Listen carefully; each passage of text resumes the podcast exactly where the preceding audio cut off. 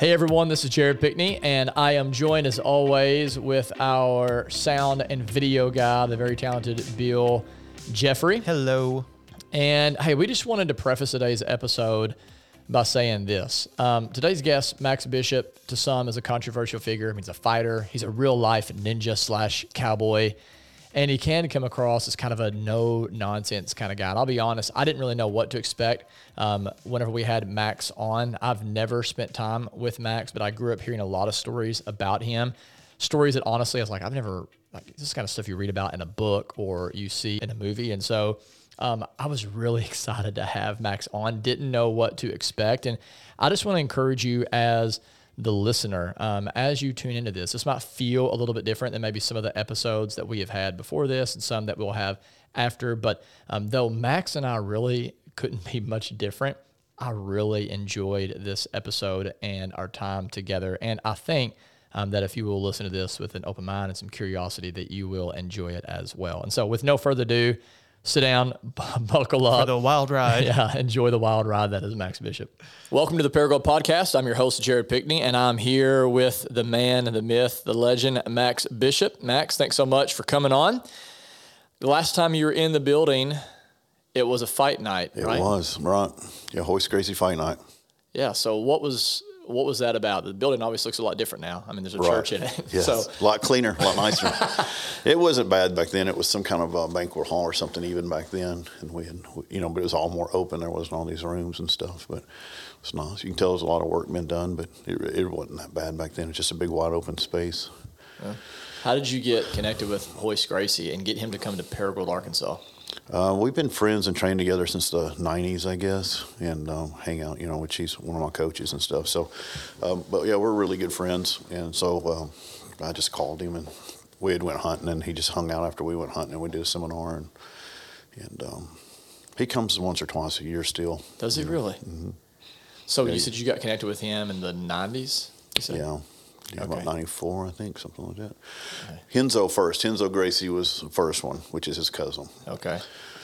And uh, so Renzo was in fighting. He he didn't live here at that time. We would fly him in from Brazil and and uh, hung hung out with him a lot and and, uh, and did stuff with him. So, and then as then as Royce got more famous, you know, Renzo's actually meaner, probably, Really? probably a little tougher, but but uh, Royce is the one that got Renzo's. Uh, Renzo's a tough dude.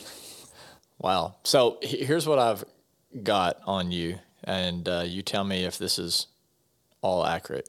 You are an Army vet. You are undefeated in no holds bar MMA. You've earned a black belt in Brazilian Jiu Jitsu under Royce Gracie. You're a level 10 Hayastan under Gokor. Well, I used to be and stuff. We anyway, they changed it around. Yeah, I'm, I'm really. The, the main thing is, um, which actually when I started doing Brazilian Jiu Jitsu, was just to learn how to fight Brazilian Jiu Jitsu guys. It's never been my real passion, you know. Um, they they like to, you know, little.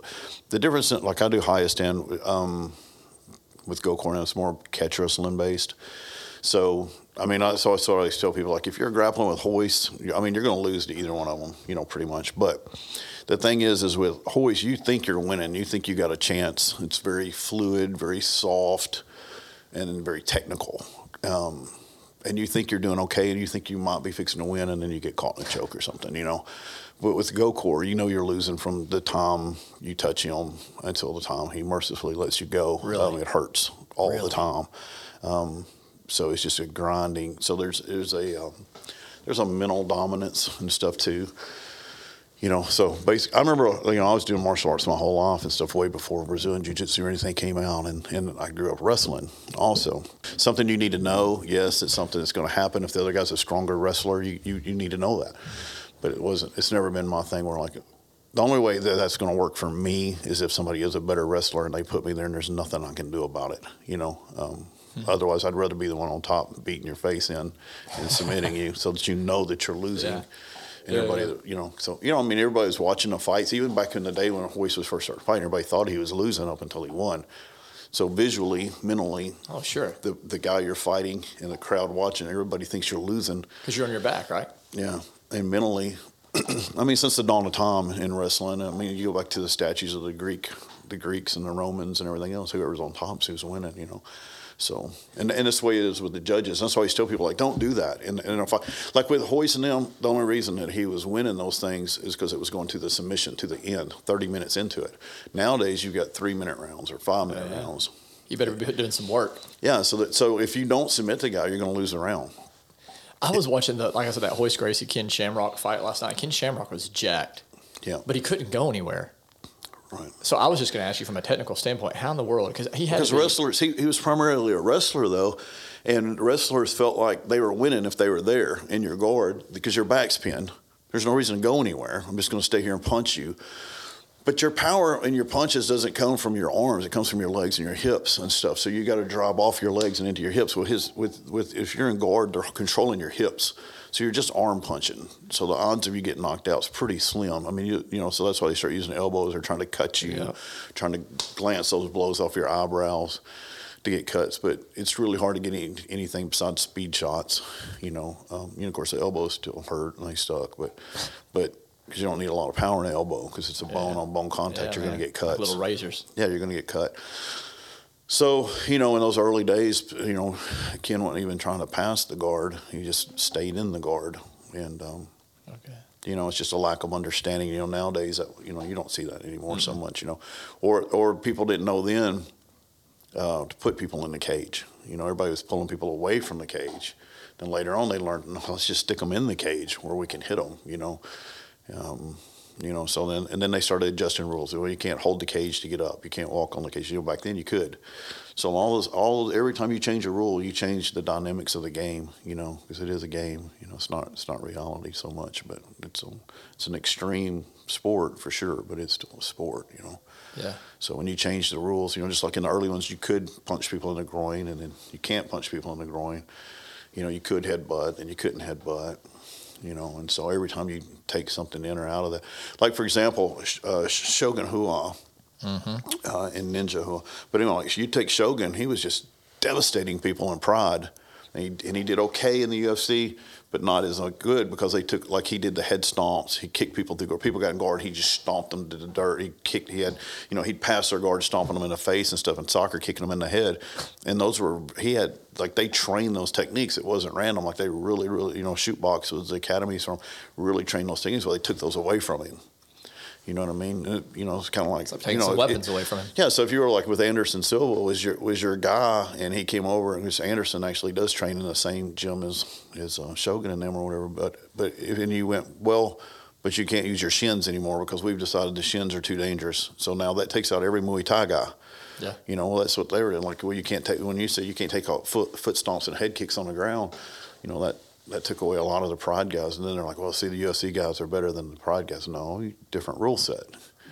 You know, but They're the UFC, fighting on UFC's turf, and Right, he beat up at the UFC guys with the Pride back in there. Different game. Different game. so you ropes versus cage. You know, see those guys are fighting in ropes over there. You know, so you know can't push somebody against a rope. You know, so Right. changed. You know, changed it up. yeah. You know, every time. So you, uh, we were talking about this before we started recording, but I told my wife last night whenever I was going to be interviewing you, I was so excited about it because you are a ninja slash cowboy, which is every boy's like every boy wants to be a, a ninja or a cowboy. You're actually living that. So, what were you influenced by? Right. Yeah. When I was real young, there was a movie called Billy Jack, and that's what Billy Jack was was a cowboy and a and a uh, karate guy that come back from Vietnam and uh, lived on the Indian reservation. He was you know part Indian, and he he kind of took after the. And there was a bunch of hippie people living on this Indian reservation, and uh, he watched over them, and uh, you know he wanted a peaceful life, but it wasn't being allowed to him, and he was really efficient at killing things and hurting people, and got kept putting in situations. But at the very beginning of the movie, um, he rides up on a horse, and the and uh, the sheriff, and Posner, and, and those guys, and the and the bad guys um, that run the town and own the town, the rich people, they gathered up all these mustangs and stuff off of the Indian reservation, which was their horses, and they were going to kill them, put them in the you know for dog food, and they had them all rounded up in a pen. And the whole opening scene is them herding these horses up, and horses falling off the cliff you know, getting their legs broke and stuff, and you're watching all this, so you're already thinking, you know, you don't like these guys. Oh, for sure. And so they get in there and they all got their 30 30s out, their actions, and they're all getting ready to start shooting them. And right when they start shooting them, you know, here comes Billy Jack riding in nice and slow, through the brush and everything. He comes up there and he tells them they're on Indian land. They got to go, and uh, you know they've all you know there's like 20 of them with guns and. And then he just, you know, he shoots a gun out on one of them. You know, one of them goes to reach for his gun, sitting on a truck, and he shoots the stock off of it. He said, "You know me, and you know my meaning." You know, and that was uh, what we talked about. Is he was willing to die to save those horses, and they weren't willing to die to keep those horses, and so they ended up backing down because he was like, you know, he was like, "I'm going to, I'm going to kill as many of you as possible." It's the same thing, like you know, in the famous scene, you know, when he gets into the, um, he's in the park and all those guys are coming up, and that guy says, "You know, you think those Green Beret karate chicks are going to help you against all these guys?" And he says, "Doesn't look like I have any choice." You know, it's like it's not that he thought he was going to win, but he just, you know, and he beats the crap out of a whole lot of them, and then they end up beating him up at the end. But he takes about 15 of them out horribly wow. bad first, wow. and that was the deal. I was like, he was willing to go. He's like, well, so he, so he said, you know, so you know what I'm going to do about it, you know, just for the hell of it. He Yeah. And he goes, Well, I'm going to take my right foot and I'm going to whop you on that side of your head. And there's nothing you can do about it. And he's like, Really? And he goes, Really? He you on the head. Then he starts fighting. So he's like, Well, you know, this is what's going to happen. This is what's going to go down. So I might as well have some fun with it first so that I have that story to tell. You know what I mean? Like later on, I'm going to. I'm going to be able to say, well, I kicked him in the face first, you know. you know, no matter how bad I take the whipping in the end, yeah. but I kicked you in your face first. There's nothing you can do about it. And so that stuck with me, and I, I wanted to be that. Yeah. And so I did.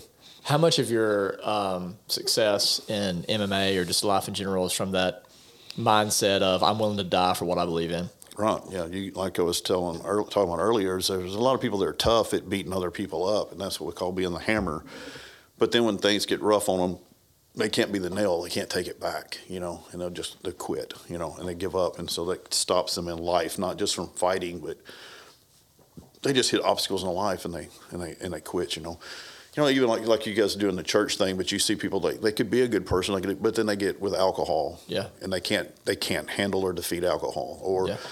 You know, or they can't stop cheating on their wife, whatever obstacle it is. It doesn't matter if it's a, a person physically standing there or, or, just something, and they just they just can't take the pressure and they quit. It just yeah. work is too hard for me, so I just quit.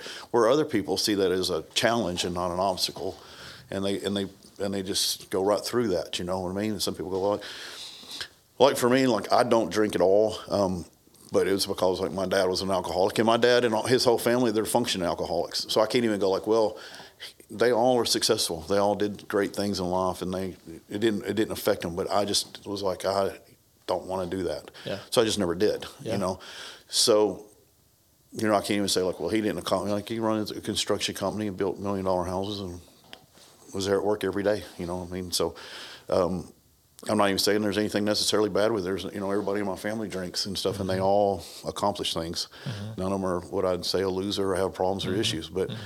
It's just not what I wanted to do. So I saw that as something that would. I saw. I always thought. I mean, I just grew up training. That's all I ever wanted to do is do martial arts. So if you're trying to be the the strongest, the fastest, the quickest reflexes, shave your timing down. Well, then alcohol is going to have that negative effect. So you're just counter affecting what all you spent time doing. Yeah you know, there's been a lot of fights where I got into like a, a, a like when I was bouncing in a bar or, or fight. That the other guy was probably he probably was tough and he probably was a good guy and he probably could fight, but he's drunk and so now you can't even stand up. So you know they're wanting to throw like a haymaker punch at you or push you and you hit them with a double leg and they fall down because they're drunk. They're not at their they're not at their A game. You know, um, I'd be hard enough for anybody to beat on a normal day, but if you let me be completely sober and you're completely Absolutely. drunk you really tilted the odds in my favor. favor. you really screwed yourself there, buddy. You know, so I because they're down there throwing beers back, and you're just drinking orange soda. Right. That's your thing. Know, or water with lemon. Or know, water with lemon. Water with lemon or or orange crush. You know. So man, so that's one of the reasons I've always been. I, I think I've been drawn to you. Um, so you've you know the first time I remember hearing about you, if my memory is not failing me, I was in seventh grade. So I'm I'm 37. That's been a what? That's been a while ago. And there was a kid in our class who took some of your classes, and I just remember people saying, "Don't mess with this kid." Why? Well, he's trained by Max. So you've always kind of had, even a seventh grader, man. Um, there was this reputation among the seventh grade kids who didn't know you, didn't talk to you, but there's this reputation of, dude, Max is a tough guy, man, and uh, his students are tough kids, and they're gonna fight. Like they're gonna, you know, they're not gonna, they're not gonna cower down. Even if things get tough, they're gonna keep pressing forward. Where did that come from? Where do you think that was? Was that just how was that instilled in you? Because that's not normative. What you're talking about, a lot of people, oh man, like alcohol's. I'm, I remember. I remember when I was in ninth grade and I had moved to uh, at, at Georgia, Atlanta, Georgia. I grew up in Brownsville, Tennessee, and so we moved to a pretty pretty preppy school Yeah. in in uh, Alpharetta, Georgia. I was a, probably a little overkill by then because I, you know, we were fighting all the time, all the time, and that was like, you know, so I was in that mentality. Yeah, like if somebody grabs you, from? just I mean, yeah, so we had to fight all the time, you know, because I didn't want to back down, and Yeah. you know, and you know, it's just, you know, just how it was, you know. But what do you Yeah. think was instilled in you? You, you know, a lot of kids are in those situations even today, right? Where they're in really tough situations and, but they will back down, right? So it's not like And then you're going to back down for life. You're gonna, Yeah. every obstacle that comes to you for the rest of your life, you're going to back down. Yeah. You might, you. I mean, that's the thing. I always tell people when I was telling those kids, I go like, you know, lions they don't mess with warthogs. They don't. It's not that a warthog can kill a lion, but the warthog's going to fight. So the lion just goes, you know what? It gets a water hole. If you see a lion fighting a water, uh, fighting a warthog, it's because he has starving. He's a, it's not their. It's the last on their list. It's a big juicy pig. They don't mess with them. That's interesting. Because that warthog, you see a lion go after a warthog mom, or sometimes the warthogs will attack the lions because it's like it literally. There's if you go to YouTube, you'll see videos where it's literally like um, um, the Lion King, where they like they like the little ground squirrel thing or whatever Yeah. it is, and the and the warthogs are running the lions off and stuff. It's because the, the, the the warthogs will fight, and if that lion gets, he knows if he gets wounded, if he gets that tusk cuts his paw or whatever, he's going to starve to death. You know, it's not that they can't kill a warthog; it's that that gazelle's going to run. You know that you know that you know all those other ones are going to run, and if they catch them, they get to kill them and they get to eat them, and that's the end of the story. And that warthog's like, no, man, we're gonna. If you eat me, we're fighting until the death. You know, Yeah. and the lions have learned that over time. They just don't bother them. that is interesting. Well, like, it's like the Cape buffalo. They'll, they'll hunt the lions down and kill them. You know, so the, you know, you don't, you know, they'll they'll surround the lion herd and start killing all the baby lions and stuff. You know, you go go on so the lions avoid them. It's not that they can't kill a baby Cape buffalo. They know the Cape buffalo will come back and kill every every lion cub in their pack on purpose. Yeah, there's You know, something they'll get about that. revenge. Yeah, I, I remember um, working in college at a place, and I worked with a guy named D'Angelo who grew up in Memphis and kind of a rough part. He said that early on, his dad told him, "Look, you're going to get picked on, and you're even going to have people gang up on you, and find the most vocal one in the group." And just try to get a punch in on him or a kick it on him because if you fight back and you hurt, they're not. The whole group will then leave you alone. It's a bully mentality. Just it's the same as that line. The bully mentality is to pick on the weakest in the herd, the weakest. All you don't have to be the strongest. Just don't be the weakest. All you got to do is hit the middle of that road somewhere. If they go, that kid's going to fight. Okay, well let's go pick on that kid. You know what I'm saying? You don't have to be the toughest kid in class. You just got to be a tough kid in class. Yeah. They're, that's not who they want to fight. Yeah. They really don't. Nobody really wants to fight. What they want you to do is back down, and make them look tougher without any effort. That's just that's how people are. You know, the bully really doesn't. Even want, he wants you to cower down, whatever he wants. He just wants to look cool to his buddies. He'd rather not do it. You know, if he really wanted, that's what I told him. If he really wanted to fight, he'd get in the cage and fight other people that were actually tougher. You know, That's interesting. and I've seen some people like we've got a kid here in town. He's not a kid; he's an adult. But Dan Bulkley was probably one of the most talented all-around fighters. Really? You know, like it didn't matter what what he did, but you know he he's struggled from coming back from the war over there. Yeah. And he just really likes to fight. You know, I mean, he wants to fight anybody. He doesn't care if he wins. He doesn't care if he loses. He doesn't care how hard somebody hits him. Um, he likes the combat. He likes the stress because I think he feels so trapped um, mentally, not just physically, mentally. That like I just like I just want to hit somebody or I just want to do that. When he gets in there, he doesn't care if they're hitting him back. He's not looking for an easy fight. You know, he just wants somebody to. He wants to feel free to let himself go, to to to come out. You know, and so you know he's not a bully. So sometimes you know people said, well, he's in a bar and he's looking for a fight. But he's looking for the toughest guy in the bar. He's looking for five of the toughest guys in the bar. He's looking for the bouncer in the bar. You know what I mean? He's not being a bully. He's just stressed. Wow. You know, so you have to understand people's Yeah. motivation. Totally.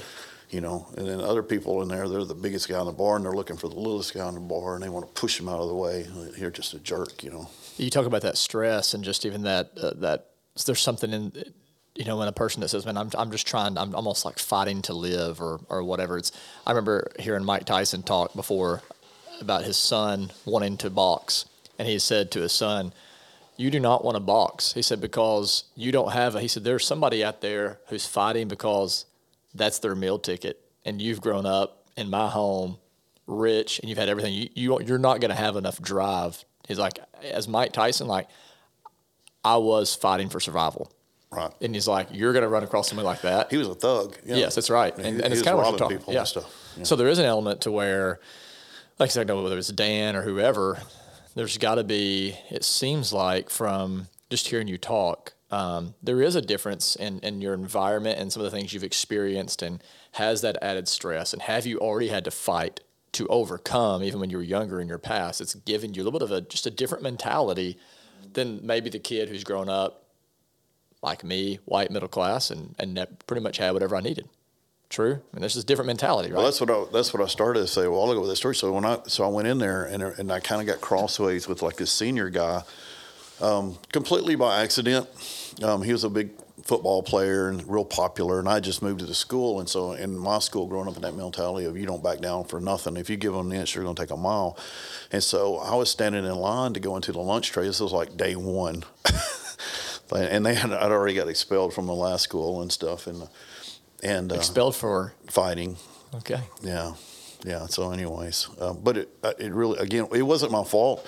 Um, I mean, I guess to a degree everything's your fault. But the thing was they they kept um, my buddy uh, Nathan Spencer is a judge in um, uh, Brownsville, Tennessee, and anyway, his dad was Doctor Spencer, so he had a lot of money and he was really good looking and he was the football uh, on our football team. He was the quarterback.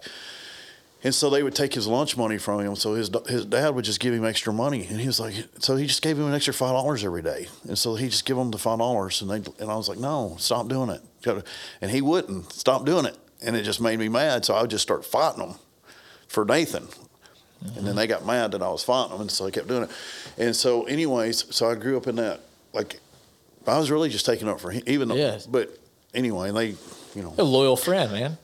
Yeah, but it really bothered. And he's like, ah, he gives me more money. It doesn't matter, you know. And then they had like like you could go to home ec and, and like buy a cheeseburger and stuff. So he, he, he wouldn't even eat in the lunchroom. But So it's it's like you know, I'm like, dude, we'll go, if you want to eat in the lunchroom, let's eat in the lunchroom. You know, he would go to a home ec and we'd get cheeseburger. Like you know, and and and that, he's still got that mentality. He's just super nice. Gets along in politics. He's a judge. You know, let's just don't cause no ruckus. You know. And I was like, no, let's cause a ruckus. You know, let's let's just fight them all. You Yeah. know? Yeah. I was the guy that's like, I want to eat my cheeseburger and home ec. So, yeah, well, I well, so what happened was is is they when they this is the whole football. I basically got in a fight with the entire football team, and um, and so they uh, they were doing their showers and they were in the locker room, and I pushed a locker over on top of them and started throwing these little weights down there. And anyway, so at some point I got wrapped up in a volleyball net and beat up really bad and in the hospital. But anyway, so um, goodness. it started a war, you know. and that was in your how old? I was in ninth grade. Ninth grade. Yeah, Was that your, that wasn't your first big fight though, or that was your first kind of big fight? That's the one that got me expelled, like pretty much. And, Okay. and, the, and the thing was, my dad was really good friends with the principal, Mr. Gordon. And we're still really good friends with Mr. Gordon. And they were like, "You, he needs to not be here because he's going to die or something. They're going to kill him." You And know? at that point, was it friendship you were willing to die for? yeah, because they, they kept, it, yeah, it really bothered me and stuff. So like, I'd hit them with tennis rackets and stuff. You know. Yeah. And, You know, I'd, I'd be around and they'd come around the corner, and so yeah, I was I was fighting to. Well, they were too big. You know, they were they were seniors. And uh, you know, hell, Well, they were bigger than you too, then, right? Oh God, yeah, yeah. They were like seniors. I, I was I was small. I grew seven inches my senior year. I was small. Yeah, my legs. My, I had to grow five inches in my legs, and uh, my I'd go to, to throw a sidekick and my knees would pop out and stuff. I'd just lay there hurting. My legs hurt so bad, you know. But, So uh, were you already doing MMA at that point? Already training? Yeah, yeah. When Uh, did you start training MMA? Well, it wasn't called MMA back Okay. then. You just did traditional karate. You know, Okay, when did you start boxing. that?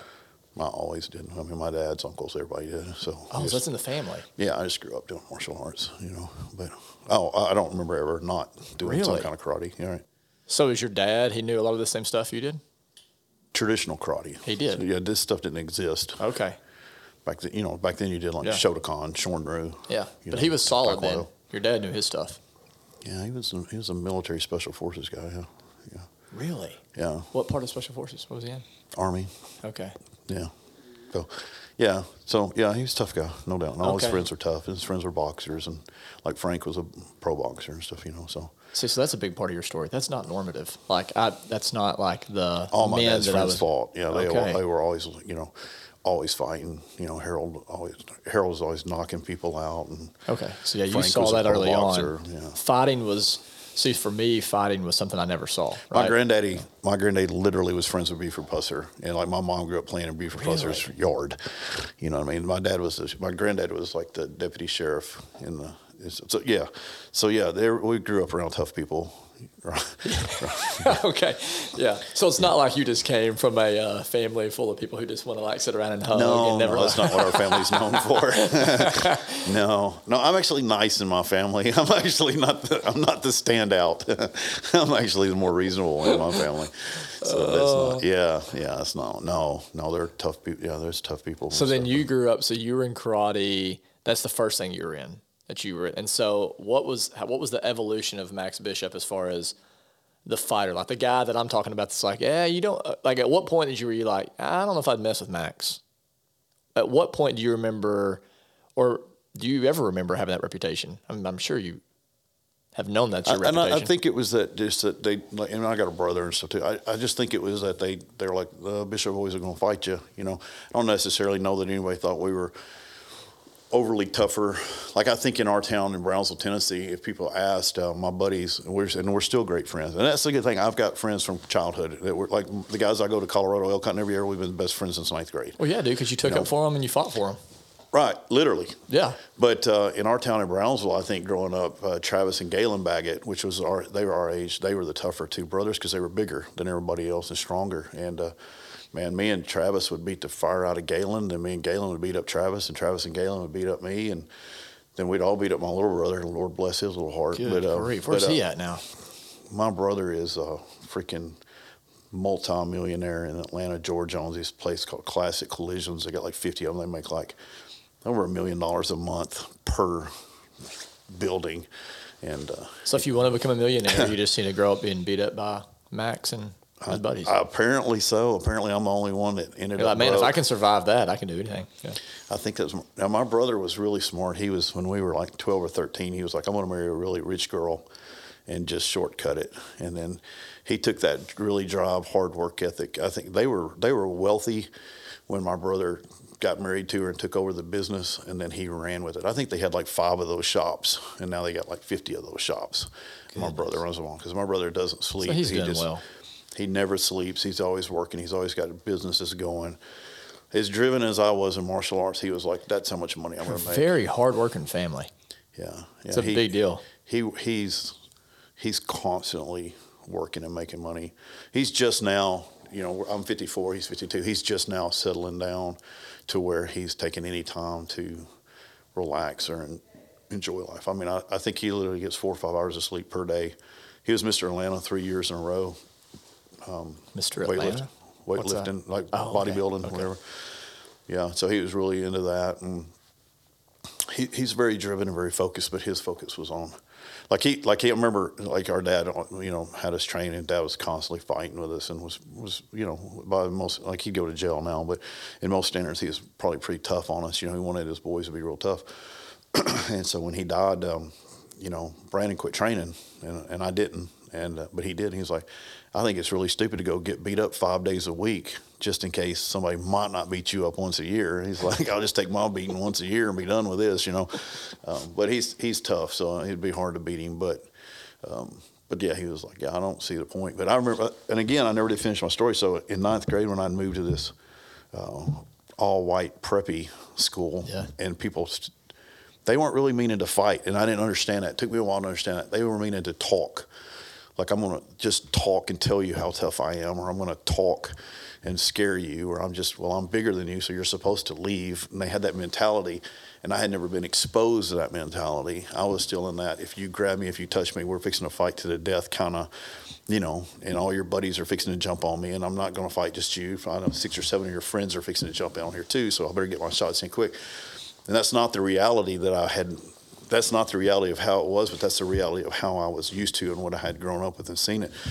And uh, and so anyway, I was going in there and and he come up and just pushed me out of the way as right when I was it was my turn to go into the lunch line, and he shoves me out of the way, and him and his buddies come up there.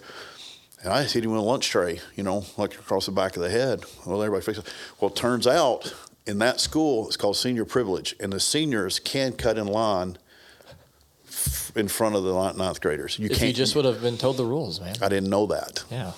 so it caused a problem. Communication. It did cause a problem, and that perhaps was my fault because I just thought he just shoved me out, which he shouldn't have shoved me out of the way, and he should have said something about, "Hey, senior privilege, something." Gave me a clue. He just shoved me out of the way, which they were used to doing because they were football players and they were seniors, and I was a little bit ninth grader. But I wasn't used to being shoved out of the way and not fighting. So, that, and it's my first day of school, and you know, you're like, I'm not going to go in there, and the first day of school, I'm going to be like a punk, you know. So, anyway, so then uh, I seen him in the bathroom, and I like, well, he's going to jump me for sure. He's going to beat me up in this bathroom. There's nobody to stop him from beating me up. He was peeing. He didn't see me, so I just shoved him into the urinal real fast, and he hit his head, and it knocked him out, and he peed on himself, and that really caused some problems. And he was Yeah, really mad after that. Look at Bill. Bill's engaged over there. Usually Bill's over there in his own world, but even Yeah. he's looking up, trying to be like, what's going to happen next? So anyway, so then they did. Then him and his buddies did one. and so that was perhaps my fault too. But again, I assumed I really did in my mind think he's going to turn. it could have been the urinal's fault. But I know, but I was like, he's going to see me when he turns around and sees me. He's going to beat the crap out of me because he could have. He was way bigger, way stronger, you know. And so I just thought I'd get there first with the most, you know. and uh, and so anyway, which it, that did work out for me. But anyway, so that caused that caused issues. But I remember so when they were doing the fight, I remember clearly going up there and uh, in in the hallway. They had a senior hallway, and so if you weren't a senior, you couldn't go down this hallway. And they were all sitting in there, and I would go down that hallway, and. Um, and so they tried something, and I said, you know, because I was going to martial arts classes and stuff, and I, and I told him, I said, I pay somebody to beat me up every night. That's what I like to do. I will be here every morning at seven forty-five, and we'll fight every morning until you let me walk. And so after the third morning of me going there, they let me walk down that hallway because I'm like, I'm going to be here every morning, coming down your hallway. And so then they started leaving me alone, you know. But you know, but there was no need. In hindsight, there was no need for me to do all that Sure. in hindsight, I should it's senior privilege, and every senior. Yeah. When I was a senior, I could have cut in front of the ninth grader, so it was Yeah. fair. It's a stupid rule. The school shouldn't have had that rule. Yeah. But I understand it. But I didn't understand it. Yeah. And then I shouldn't have assumed that he was going to jump me in the bathroom because he was. But he said he would. They said they were. I Sure. mean, they did, had they had spread the word. It had got to me that we're, Sure. we're going to catch you, but they were mouthing. They didn't really mean it. Yeah. But I felt like they meant it because where I came from, they meant it Yeah. and they were going to catch you in the bathroom and they were going to beat you half to death, you know. Yeah, man. And I had been caught in the bathroom before. People don't understand. I had been caught in the bathroom before by a group of people eh, when I was in Tennessee, and they had beat me near, till I went to the hospital. You know what I mean? So they didn't understand that. You know that I had been I had been hurt really bad. yeah. So like, it wasn't happening again. I wasn't going through that again. You know, I was gonna. I was. I, I was. I felt like I was Yeah. fighting for my life. Sure, man. They thought they were mouthing. Yeah. And so we were on different wavelengths and stuff. And the same thing, you know, with with a hallway. No, no, no. You know, it's their it's their hallway. So where the seniors hang out and they get to talking, that's their, their privilege, and that's just a thing that the school had worked. out. And it was a little bitty hallway, and, was, and there was plenty of hallways that went around it. There was no need to, but I just could not take them acting. If they'd have said, "Hey, you know, it's senior privilege," you know, as an adult, you know, like, "Hey, this is the rules and this is what we're doing," but they were like, "We're not going to allow you to walk down this hallway." And I'm like, "You're not going to stop me from doing nothing." Yeah. Wasn't a teacher telling me that. Yeah. The, the senior privilege, I think a lot of those senior privileges was not made up necessarily by the school board. It's just a tradition that had been handed down from student to student as time went on, you know. Yeah. Because it wasn't like a teacher standing there going, hey, you know, you're, not, you're in ninth grade, you can't come down this hall. It wasn't like that. It's a bunch of football jocks sitting around with their girlfriends telling you you couldn't come down this hallway. Yeah. Yeah. And the thing is, too, you have to understand I had no respect for them because where I grew up in Brownsville, Tennessee, it's all black. We went to state every freaking year. You know what I mean? Like some of our seniors are 22 years old or something. You know what I'm saying? Like they've been in fourth grade for until they were 18. You know, so we won all the time. Our team was like, you know, Yeah. it's still Haywood County Tomcats. They don't lose hardly ever. You know, they're they're bad. Yeah. This team, I was there. I was at that school for four years. I never won a game. Yeah. You know, because they're we had like 1,500 people in my senior class, some ridiculous numbers, a huge school. They're all white kids. They can't, so they're playing these big schools. We, we played homecoming every game because somebody picked us for homecoming, somebody's homecoming, because he knew he was going to lose. You know, like you guys are not real football players. You guys are just like the white kids that want to be football players. It's like you can be arrogant if you're really good, but Right. They, I was like, y'all have never won a game. yeah. Like like a pep rally. Why? Why even have one? We all know you're going to lose. You know, like you're not even a cool. Uh. you know, that's why I started. I started wrestling because, you know, you had weight. divi- You know, wrestling's a white guy's game with weight divisions. You can play that. You know, you can't. You know, I remember, and I wasn't even be I, like I'm not. You know, wasn't being prejudiced, wasn't being a smart ass or nothing like that. But like when I moved there, they, they were telling me about their sports. And you know like when you sign up for what all you want to do in the school and the curriculums and what language. And and the guy he was dead serious. He goes he goes well do you play basketball? And I'm like I'm not black. Like I was like because in my town if you're you don't in Brownsville Tennessee you don't play basketball if you're white. You a mean you might play with your buddies in your yard. You don't go for the team those guys are six five they're going to the NBA you know, Yeah. like Tony Delk and them. Those, those that's the people that come from Brownsville. You know, you don't. yeah, it's a different world. It's a different world. oh yeah, you know, because I was like at that time I was five three in white. I was like, Yeah, you weren't going NBA. You know, I'm five three in white. No, I'm not. I don't be on your basketball team. You then knew after I seen him, yeah. I was like, yeah, I could have been on your team because your team is horrible. But I didn't understand that reality. I want to piece together how you became the man that we know as Max Bishop. So you're in karate, you're fighting early on. You're from a family that is all about hard work and, um, yeah, believe in whatever it is you believe in, like be willing to die for it. Like those are all like that's a mentality. It's a little bit of the culture you're growing up in. Yeah, we there's a we did an article, and my my cousin every now and then she'll post it, but there was like nine. My grandfather had like nine brothers, and they all went into World War II, and they all got like. Um, so they were on the paper because there was like nine of them, and all of them went in there. They all got like decorated and stuff. So when they come back, there's an article with all their pictures and stuff, you know. And Wow. one of 'em- like one of them, Uncle Thomas, or where he got shot through the throat. He was uh, driving in a tank, and the bullet went through his throat, so he never could really talk right. He had one of them things you hold to your throat, and rah, rah, rah, rah, you know, and stuff. But anyway, but they were all, you know, just tough guys. Let's go to the army, fight for America, hoorah! Kind of And you went into the military. Yeah, Was that right after high school? yeah. I signed up uh, my junior year. What did you, what, what branch? Where were you in? I was a bomb specialist. I wanted to blow stuff up. Yeah, Yeah, I, so- I don't know where that would come from. So that's surprising. So you went to blow stuff up. You so I- join. I went into the EOD as explosive ordnance disposal. So then I got assigned to the technical because I just kept volunteering for stuff because like let's go blow. and this is what up. year, by the way, of your In '85. 85. Okay. So um, anyway, so I got in the technical security division with the Secret Service. And um, got to travel around with like Reagan and Bush and them. Like I think uh, one year I was gone. Hang on, you got to travel around with Reagan and Bush. You just threw that out there like, yeah, I had a cheeseburger. it was fun because like um, like with when Bush ran the original Bush, um, I was going TDY 343 days out of that year. Out of 365, I was TDY attached to him for 343 days. So if he stayed in the Adams Mark Hotel, like if he was on the 20th floor, we got the whole 19th floor by ourselves, like me and two other guys. Hang on a second. How in the world? I got to rewind the story. So you're, how did you get there? Because I was a bomb guy. Somebody's got There's a lot of bomb guys, right? No. Oh, there's not a lot of bomb guys. Not a job that a lot of people sign up for. Like, let's go. Who wants to sign up for disarming bombs? Yeah, no, Okay. not a whole lot of people Okay. raise your hand. Was a pretty small group. All right, it's not a whole lot to pick from. Did, No. did, did, did any of your did any of your mixed martial arts or that stuff come into play at this point, or was it just your job description they were looking at? yeah, just job description. Okay. No, pretty much anybody would volunteer to do it. Like if you want to be the one, but like I said, like so what say- would you do? You would Oh, like uh, it's, um, well, like if there was like something legit, then you have something legit to do. But the majority of the time, it's absolutely insanity that anybody would sign up for. Because, like, say, say for example, you go into the uh, president's room and you're going to, so like, so Reagan's going to sleep in this hotel room. You got to check out this hotel room for bombs. So you go in there and you, you turn on every button, you flip on every light switch, you turn on the TV, you jump up and down on the bed. Anything that could possibly set off a bomb, you just do that. Yeah. Now there's some other technical. once again that- you're willing to die for what you believe in.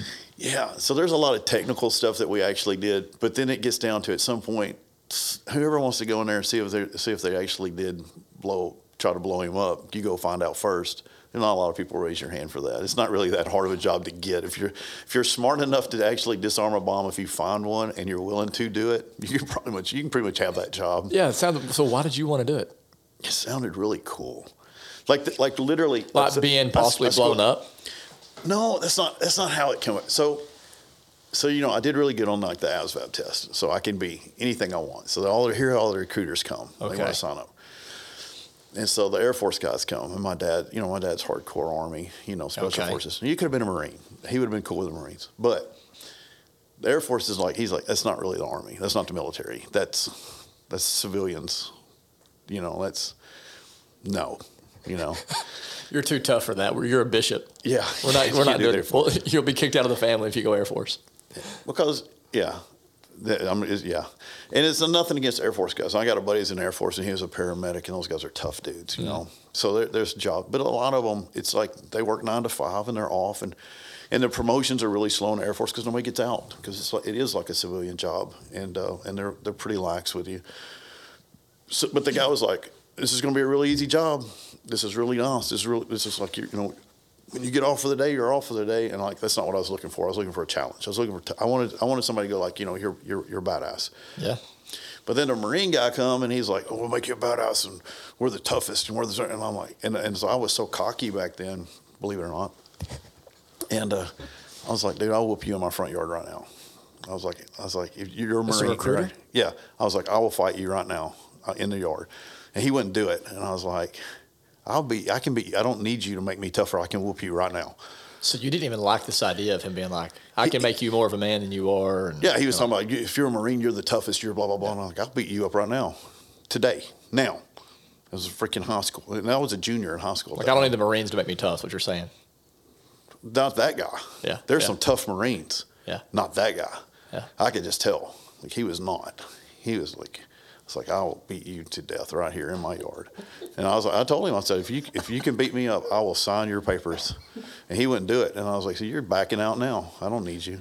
So anyway, he, me and him just didn't G haul that Yeah. particular because he just was too arrogant and he wouldn't back it up. You can be as arrogant as you want if you'll back it up, and I don't care. I'll I'll probably like you. You know, because I like that alpha. T- I don't like people that are like scared and timid. You know, Yeah. I already know we're not going to get along. You're, I'm going to somehow offend you or something. So if you have that alpha mentality, but if you if you want to act like you're alpha and tell me how bad you are, and you're not going to back it up, then I instantly do do not. That's you're the worst in the world to me.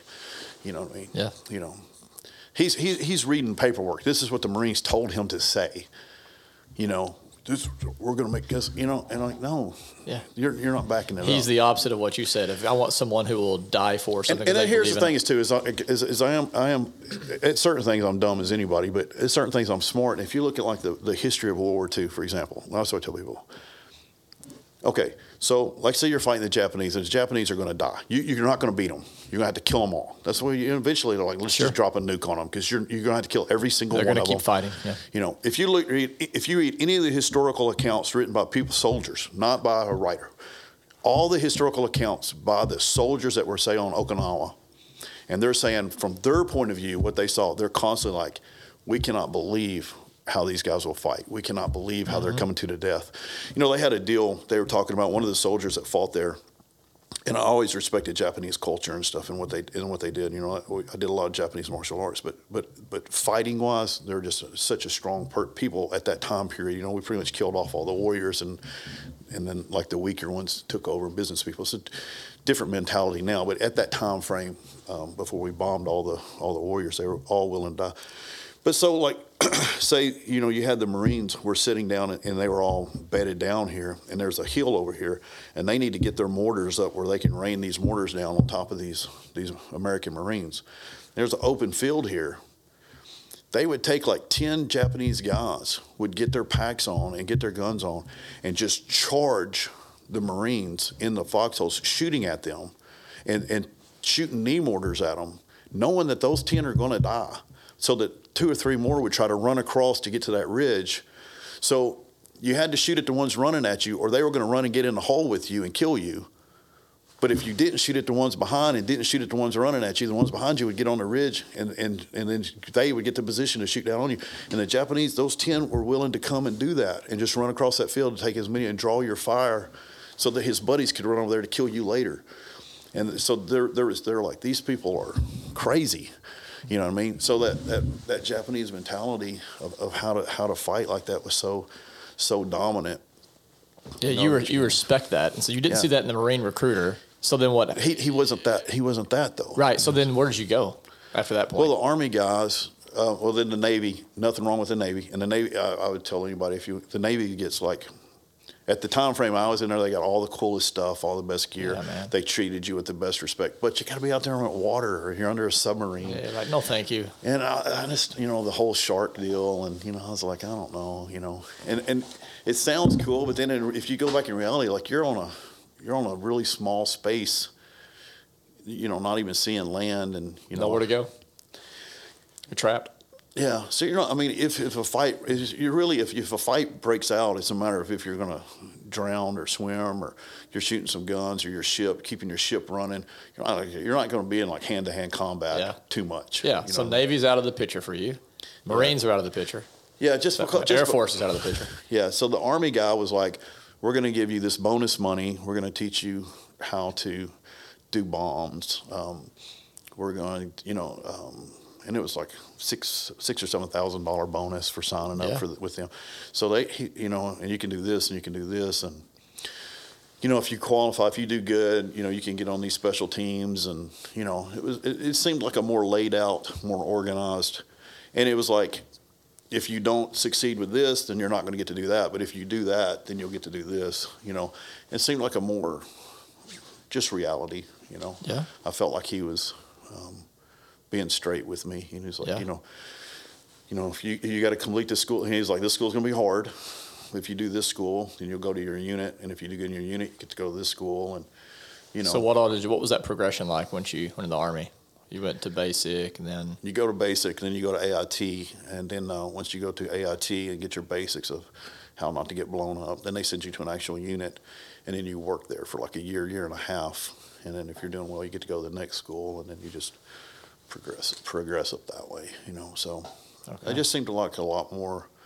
Um, and, it, and, our, and our unit was it was good because there's like well like usually 10 people assigned to our unit total and then you know two three of them at all times are gone you know TDY somewhere they're attached to you know anybody that ran for president or was president or any kind of bomb thing anything's going so so there's probably never more than four or five of you at on any given day at any given time period in your entire unit uh, on your on the entire base and everybody's like somebody's got to be on the phone 24/7 so somebody's doing that you know so like just pretty lax you know other than somebody's trying to blow you up or you're stopping somebody from getting blown up but other than so that is this kind of like Secret Service work in some ways? well, Is it's a it technical security division. Real Secret Service people deal with like counterfeit, just the Treasury Department. Okay. And so, you, you know, they, they do a lot of desk work and a lot of paperwork. Um, but then you got they got a team that goes directly jumps on with beds them. and things like that. Well, see, that's that's us, and we're Yeah. attached to them, and they tell us to do it. They're, I think they're smart enough not to have to do any of that stuff themselves, so they attach us to them, and they give us fancy suits and. Oh, so you had a suit? Oh yeah, yeah. I had to grow my hair out longer. They don't want you to. They don't want nobody to know you're in the military. You know, you Really? don't look like a civilian. Yeah. so, they give us a Diners Club card to use to charge everything, so that people don't know that you're military or nothing. Man, that's awesome. What are you? What are you? Is there anything that legally you're allowed to tell me about your experience? That'd be a cool story. And then, what's a gray area where maybe you're like, I'm not sure I should tell you this, but you're willing to tell me anyway? Anything from those days? That's what I want to know. Nah, I, I, I just try not to talk too much about. It. I don't know. It's Well, I won't. I like to talk about the funny stuff, like the stuff that that was just like boring or didn't happen. That you know, you know that, that's. I think those are more entertaining than the, Yeah, than yeah. the few times that we had. Were you ever deployed? No, ours is all ours is all domestic. Like Okay. we did, like we like did rappelling on building tops. You know, like in you know helicopters to to rooftops and stuff. We were all more. If something happens inside of a city, they do have they do have. Uh, um, different teams. But like, it, it- say like if you're, you say you go to um, like Iraq, and there's bombs over there. They use combat engineers, and those combat engineers go out there. And there is EOD people over there that are obviously decided but usually um, di- different group because it's not. This what I did was like if somebody built a bomb to blow up a particular person. You know, Yeah. you could do the. You, we went to school to do the other ones, but Sure. I, I kind of wanted to do the. Yeah, yeah. You know, So- and there were some guys like we had Sergeant Gilliland. Now he was like way above me. He was super cool. Um, I didn't like him at all, but it's because he was so technical and so smart and like had a photographic memory and remembered all the regs and was always throwing that crap in your face and trying to make me do what you're supposed to do, which is really annoying. And uh, he was uh, he did improvised nuclear devices, and so he would he was his his security clearance was so high he didn't have to tell our boss where he was going, what he was doing, when he's being back, nothing. They, he would get, they would, they would, he would get papers. They would, you know, they'd send them into the security deal. He, they, he'd have to go pick them up because nobody else could sign for them. He didn't. He could, if he wanted to go, if he wanted to grab a chick and go to the Bahamas, and not come back for two months, they wouldn't have known. They wouldn't. Have, there's nothing they could do about it, you know. But he would get his little deal, and he would load up, and he'd be gone. And they would be like. They have no clue if he's coming back in two hours or two months. I always thought that was super cool because he didn't have to. Like with me, like I, my boss always knew. Yeah. Like I, you know, like Yeah. like I. He, usually because they didn't want to go. They didn't want to do it. I want to interview the guy, the, uh, all the bosses that you had in your life, and just say, what was it like to be Max Bishop's boss and tell him what to do? it was annoying. I'm sure. So once you, how long were you in the army for? Six. Okay, and then you came out of the army, and then where did you go from there? Well, um, I went to work for uh, the Mark Lippman division of Guardsmark, which is a Fortune 500 company. But anyway, they they had me working undercover doing some like. Um, you can hire them. You can hire that company to find out any information you want about anything you want, and then they will give you that information. So, like if hypothetically, but not, I'm just I'm just throwing this out here hypothetically complete hypothetical.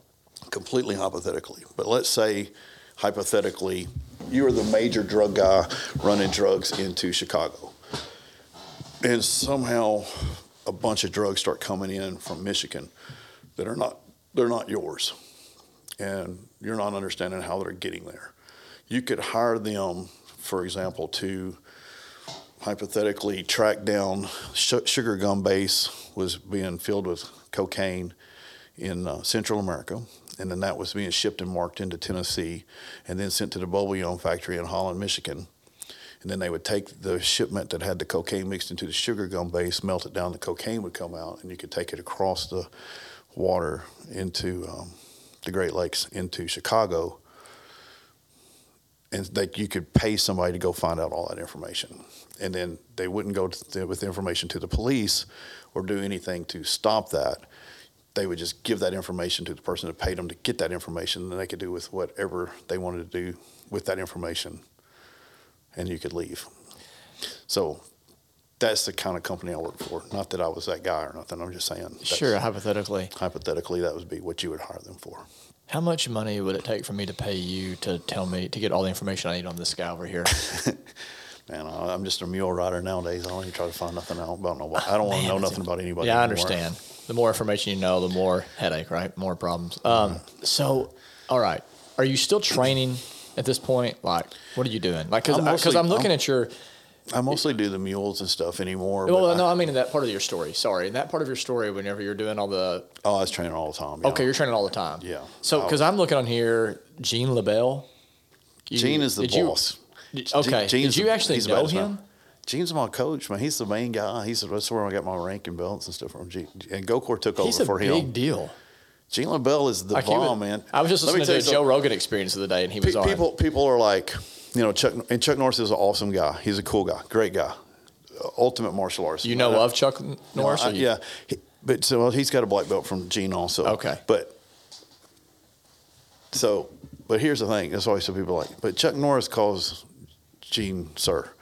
You know, you know what I'm saying? Like, like, like if you ask Chuck Norris, he's scared of Gene LeBell. You know, Which, by the way, if you're listening to this, just Google Gene LeBell. Oh, he's the baddest yeah, dude G E N E, and LeBell is L E B E L L. Just so you have some context for. let me tell you some cool things. Like, yeah. not only is he like the baddest dude ever, like he's never beat. He's old now, right? Oh, he's yeah, he's real old, but he still teaches. He still goes to Gokor's Okay. and stuff, some and, and stuff, and hangs out. But anyway, huge influence. I mean, he's hurt me so bad. Oh my god. Seriously? Oh my god, he's so strong. Oh. How did you? Before you tell these stories, how He'll make you cry like him? he, he would like it, like some people think I'm frail. He'll make me cry like a kindergartner. Seriously? Oh my god, it's, he can just grab you and just squeeze you with his hand and you the bones in your. He doesn't have to do anything. He can just grab your wrist and start crushing the bones in your arm. You know, like he doesn't have to do. He's it's Gene LeBell is. how did you beast. get? How did you? Did could anybody just walk up to? Because he's a big deal. He's like in Hollywood. He trained Bruce Lee. Like, how did you just like get connected with Gene LeBell? No, I was, like I was, I like was, I was gonna- good enough to be a student. Okay. You know what I'm saying? Like so. So how did you become good? enough? Like, did he? Did I you could- have to go through an assessment? And he'd be like, "Okay, all right, Max, you can come in." Like, how did that work? I- I How did he know that you I were was- good enough? No, I, I was good enough, but I was good enough. Your rumor. Okay, so your reputation. No, I, didn't come yeah. I, I didn't. No, I, I mean, yeah, I was good enough. So Okay. that, yeah, I am that good. I'm good. Sure. I'm good enough to catch his attention and, Okay. and be. be I, I mean, I can call him Uncle Gene. You know what I'm saying? Like, Oh, I'm, you're I'm, one of the guys that call him Uncle Gene. Uh, yeah, I'm Uncle Gene guy. So yeah, I'm that. I'm good enough to do that. And Gokor, you, you know, he, me and him are, you know, me and him are super tight. He's like my brother, and he Really? took over Gene LeBell's deal. You know, what I mean, he's and he- Gokor, by the way, G O K O R. For those that don't know him, don't have a reference. K O R. Yeah, he's like considered one of the greatest grapplers of all time. Yeah, for sure. That's not an exaggeration. That's true, right? That's He's world champion. Yeah. okay. Yeah. So, Gene LeBell. Yeah, because if you wanted to be tough and you wanted to grapple, and, and like I wanted to be one of the toughest people around, I wanted to train with the best people. Yeah. You know, if you're going to be the best, you got to train with the best. And you're how old at this point? Whenever you get connected up there. 18, 19. I Okay. guess. Wow. So you're still super young. All right. Yeah. Well, you know, of course, I was in the military and Yeah. and stuff. So like, I mean, if you're like running around guarding a president, you can get you know, people will let you train with them. You know what I mean? You, they give you like these credentials. Pretty good on your resume. Yeah, well, Yeah. You, they they get, they actually give you like credentials as like tech technical security vision, and so like when you're visiting these towns, because because you, get there like three or four days before the president does, and you walk into the best school in town, and you go, I'm here with Reagan, and I'm going to train, you know, while I'm here because you know you only you only work so many hours a day, and you got all the time. They're all glad to help you train with you, and they want to say that they're helping train the Secret Service and stuff. So they're going to give you the best information possible and then and you, you get to spar with them and fight with them and train with them and you know it is a I mean that is a perk of the job is that you can the funny thing the funny perks that I always took like people wanted like the cool stuff the funny stuff to me was like like we would be completely lying completely like it was never going to happen we'd go like the best restaurants in town and say that Reagan was like or Bush was considering eating there and we wanted to try out the food No. we'd walk through their kitchen get go in there and we'd eat, and we'd go in there and we'd get and we'd get like some kind of hot reporter that was wanting to find someone like some like because a lot of times they do those talks at like a college campus or Yeah. something, you know, and so they and we don't know shit. We don't know. They don't know. We don't know. Yeah, who knows? Sure. Who knows what we know? You just got a nice suit on and you got the card. And we got an it's like- earpiece, man. That's all we needed. You know what I mean? It didn't have to even be plugged in. You know, the chicks dig it. You know, and so we would go to these restaurants and eat whatever we want and dine these girls out and stuff. And he was never going there. It's never going to happen. But you got some good food. Yeah, and they didn't know. So- we, we'd go get on airplanes, and like I would just be on leave. I'd be off for the weekend, and we would just get like just go to go. We could not even get like we just go look at the, to me and my like one of my buddies instead of like going out to town, we because we were like uh, I was stationed just outside of D.C. in, in, in Maryland. We would just go like to to the airport there and just look and like where do we want to go, and then just walk on there and like bump people out of their seats and shit. They don't know. They would think Yeah. it was like an, a national emergency, you know. So, all right, back to the Gene That's the LeBell. So you get connected to him. And how long were you with Gene LeBell? Like under I'm like still with Gene LeBell. you're still you see y'all talk?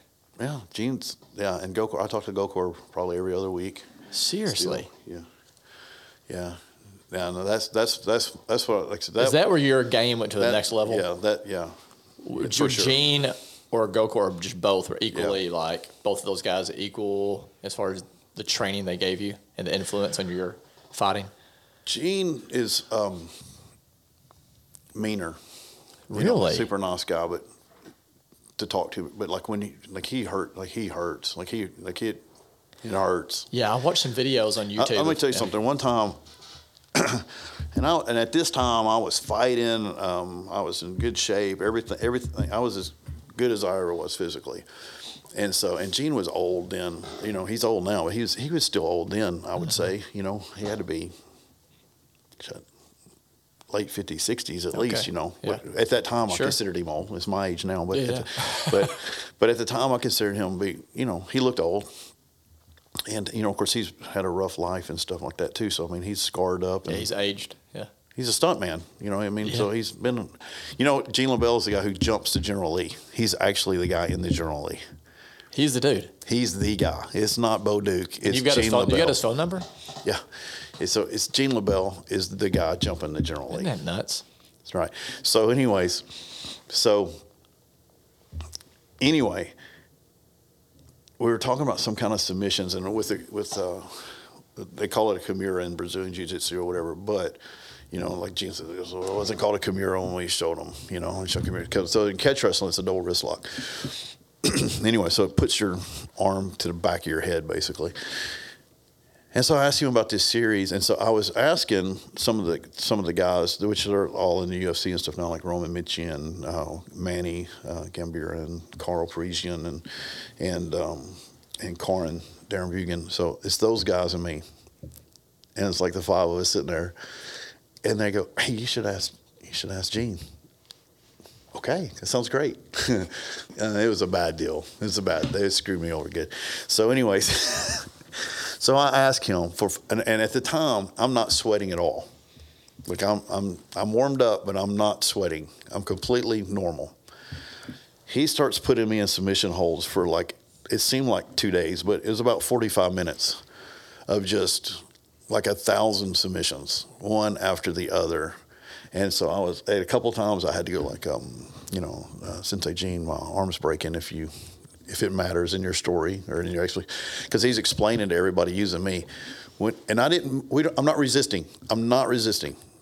It's just him doing things to me, showing people, talking to everybody, explaining what he's doing, and he's the other four. He's explaining to them using my body. When he finally lets me go, there is a puddle of sweat an inch deep.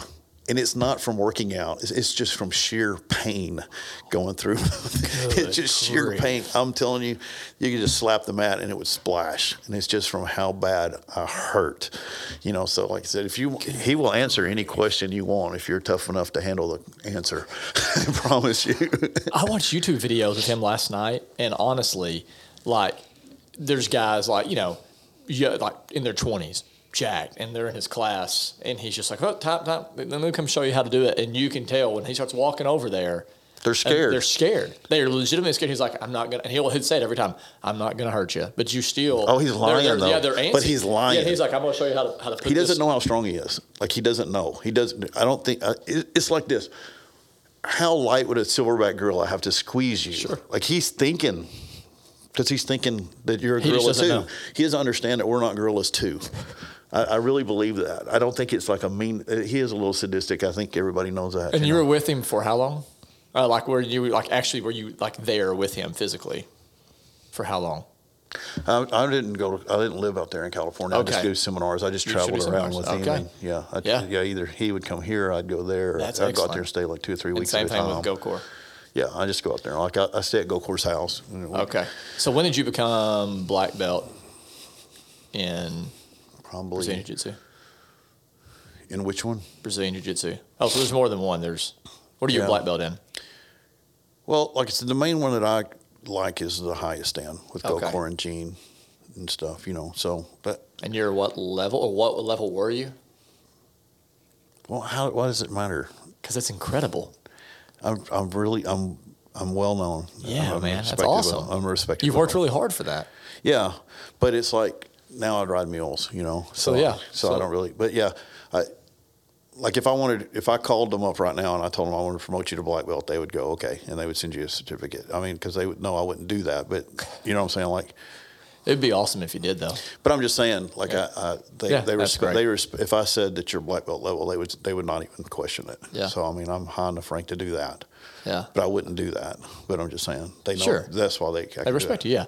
I want But to I have done that to some people, like it with Alan Belcher. You know, like he, you know, he trained me. I, I, like he didn't have to go test. I just said, you know, he's a black belt, and they gave it to him. You know, That's excellent. So you did that for a while. But I want to talk about mules before you before we leave. That's okay. But it's you. Um, you did fight professionally, or you did not ever fight professionally? Wait, when not, before I got my neck broke, they, they didn't keep all the cards and stuff. That because I got that was in.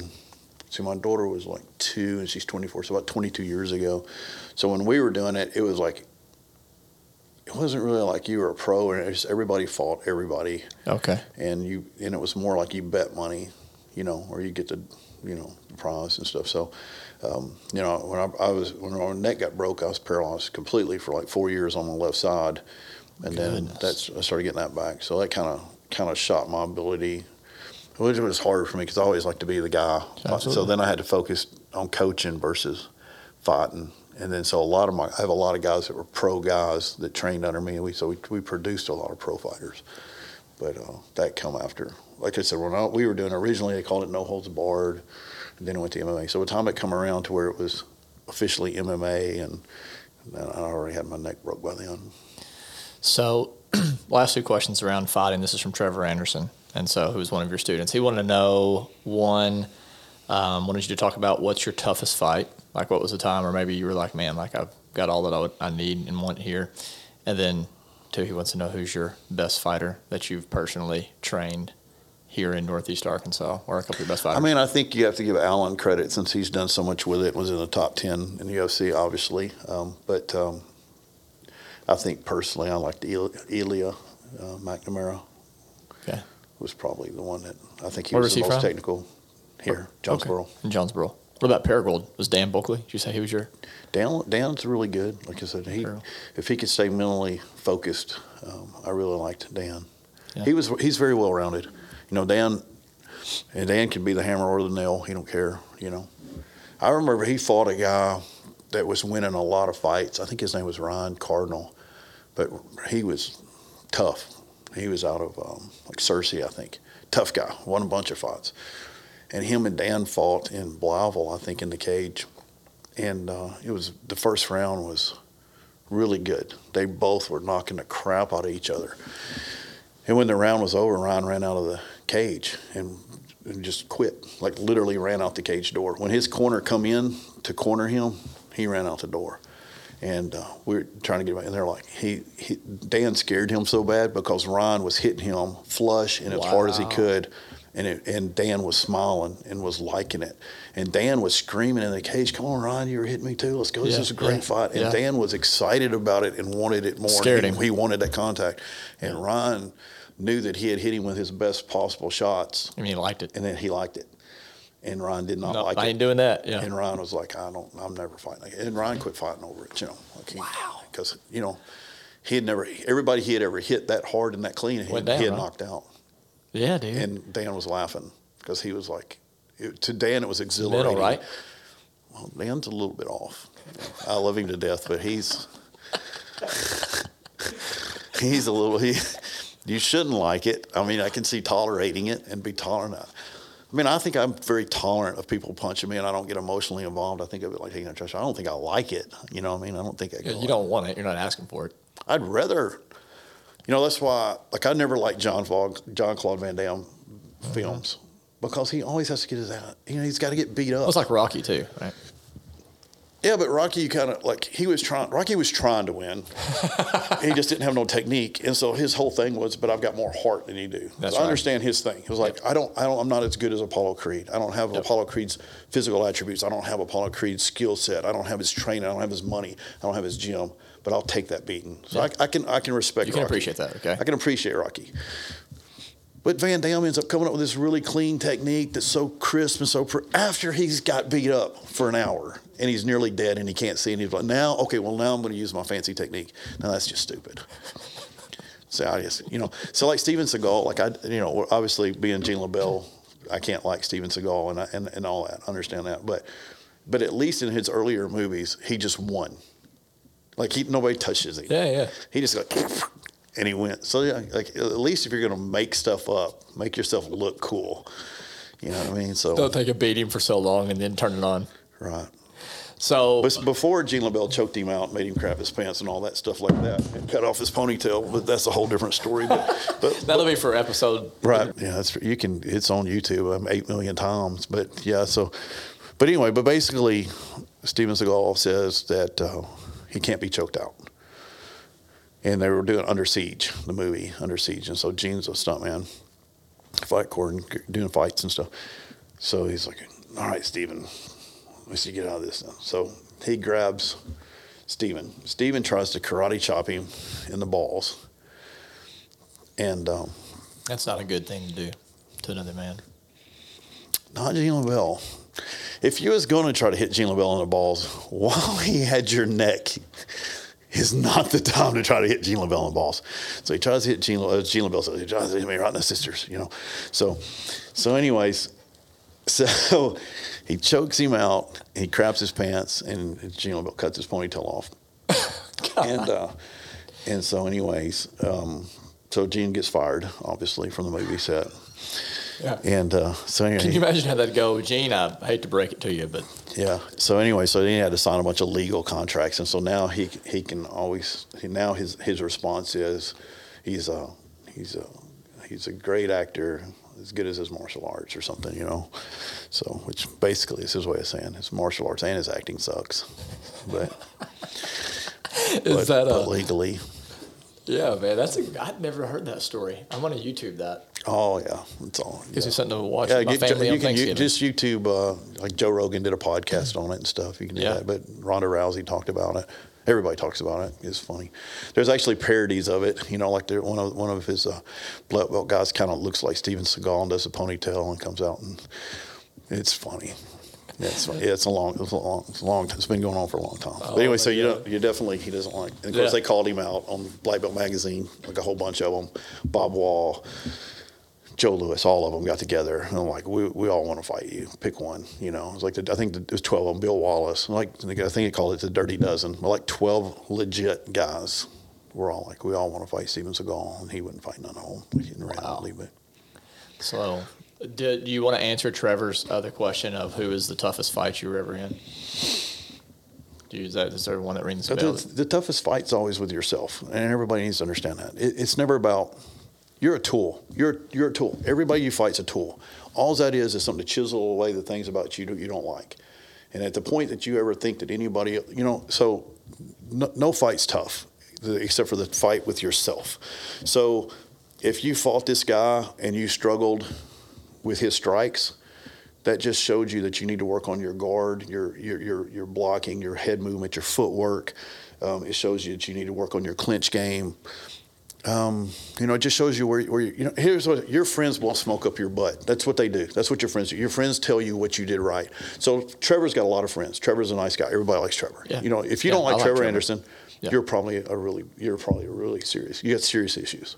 You, there's a lot of people that don't like me, and that's understandable because I have that that personality where people are like really loyal to me and really love me, or they really don't like me. Hmm. Um, usually, people that don't know me don't like me, and people that get to know me love me to death. So Yeah. that that's good, you know, Yeah, because there's a lot of people it's the opposite. For Sure, most people, absolutely.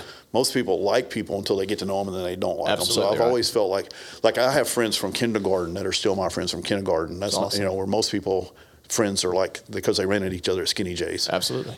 And then if they don't run at each other at Skinny J's, they don't talk to each other for another month. Yep. You know, so so with with with that being with that being said, um, they're like Trevor, you did your your kicks were so great, your punches are so great. Oh man, that was an awesome submission. But your enemies, your toughest fight, your enemies, those are who make you good. If you're going to do that one more round, it's not because your buddies told you how great your kicks were. It's because you think that other guy might kick harder than you. That that that toughest fight is your best friend. That that toughest fight, that person that you train for, that's the guy that makes you wake up. That's the guy that makes you put that donut down. That's the guy. Hmm. There's a, the, the tougher. That's the guy. There's a. It, you'll see in MMA, um, especially when I was training. Sometimes it, the guys they push so hard, push so hard, push so hard, and then they get to that championship fight, and and they hate that guy. They hate that guy. They hate. They've trained to hate that guy, and at the end of the fight, they're hugging each other Yeah. because they know, even though that was their toughest fight, that's the guy that made them the best. So don't don't. That's what I'm saying. Don't avoid the tough fights. Don't don't. eh, eh, Whoever who. I mean, I would say probably the toughest person that I ever fought was Gokor uh, when he was first coming. When he was just an assistant student, and then we ended up being like lifelong friends because hmm. because because if you are tough, like I grew up wrestling, grew up boxing, grew up doing martial arts, and I was kind of ahead of the curve. I pretty much thought I could beat everybody up, and I and I pretty much would go from school to school as I was traveling around with with the military, and and ninety nine percent of all those mm-hmm. schools I could beat them mm-hmm. all up. Mm-hmm. And then you know you run into them and you just get manhandled and you just get smashed and you go this this is the guy this is not it's not my toughest fight. This is the guy that I love. This is the guy who can take me to the next level. This is the guy that just showed me I don't know nothing. You know what I mean? This is the guy. I mean? I think the the first time we grabbed hold of each other he threw me like a hundred times. He's a world champion judo player too you know besides doing the other stuff. It did not matter where I grabbed. And even to this day I have got good enough doing judo that I can almost every time pick what kind of throw I want to be thrown by and pick which where I want to land at. You know, and I think that's a and people think that's not. Like, yeah, that's a huge accomplishment with him. That's a huge accomplishment. Wow. Because I get to figure out which side I want to land on, or you know, so I, I figured out what what to feed him so that I don't break something. That's awesome. Absolutely. Because most people just wake up like what happened, what happened? What happened to me? At least I know what the hell happened Yeah, to yeah, me. You know what I mean? Like I don't have any delusions that I'm gonna be able to throw him. I just need, I just would like to land. I would just like to land and be okay. You know, Or what you I can get up and walk away. Yeah, that's awesome. That's you a know? victory. But everywhere, every you know, I tried to grab here, I tried to grab there, I tried to grab here. It doesn't matter. It's all it's, all- it all sucks. You know, so like I said, so I mean, but yeah, that was Yeah. it was it was horribly bad. That sounds pretty tough. If you look at it from a physical standpoint, but you know, it was it was tough, and it was and it was, um, but I being able to grab and like that we weren't doing punches or strikes that first time, you know. Um, and, and he's not real technical. He just hits really hard and he kicks really, but he's not a technical stand-up guy. It's, it's grappling. So most of the things I learned from Gokor is the grappling. You know, um, like there's other people that I did the stand-up stuff with that I learned more stand-up from them. but then they didn't know the grappling. So you have to have a lot of coaches in a lot of different areas. Yeah. But but with with that being said, I didn't look at it as like I didn't get up feeling like I had lost anything or like I had been um, in a tough fight. I felt like um, happy. I felt excited. I felt like there's more to know. There's more to learn. Um, my journey starts again. I haven't wasted my time. So I don't. I didn't. I didn't see it as a tough fight. I, I felt. I, you know. Um, I, I, you know. So I mean, that's what yeah. people. No, It's, that's it's, great. It's, it's, men- it's, it's your mental perception of something Absolutely. most people can't get out of their own body. That's that's their problem. So like, oh, the guy hit me really hard. Blah, blah. So, I mean, I get kicked by mules with steel shoes on almost daily. You know, what I mean, like you don't kick that hard. You know. How did you get into the mule training? Has that been in your Well, story? Yeah, I've always along? I've always had horses my whole life, and always wanted to be a cowboy. I mean, like I said, Billy Jackie is beating everybody up. Yeah, He was riding sure. a horse. You know, he rode a horse. Yep. You know, so, so you got to do all of it. But uh, so I've always had horses. My family had horses, so I grew up with that. And then later on in life, I got into the mules because the mules are a little tougher, a little grittier, a little more athletic. And um, What are mules used for? Because you, you train these and sell them, right? Yeah, And they do everything. Really good at it. So, like, what am I? If I wanted to buy a mule, or someone wants to buy, what are the? Why are they buying mules? Most people are uh, in the market are older people that just don't want to put up with the nonsense that comes with a horse. Um, and the mules being, you know, generally smarter, calmer, Okay. um, stronger, last longer, have less health issues, better feet.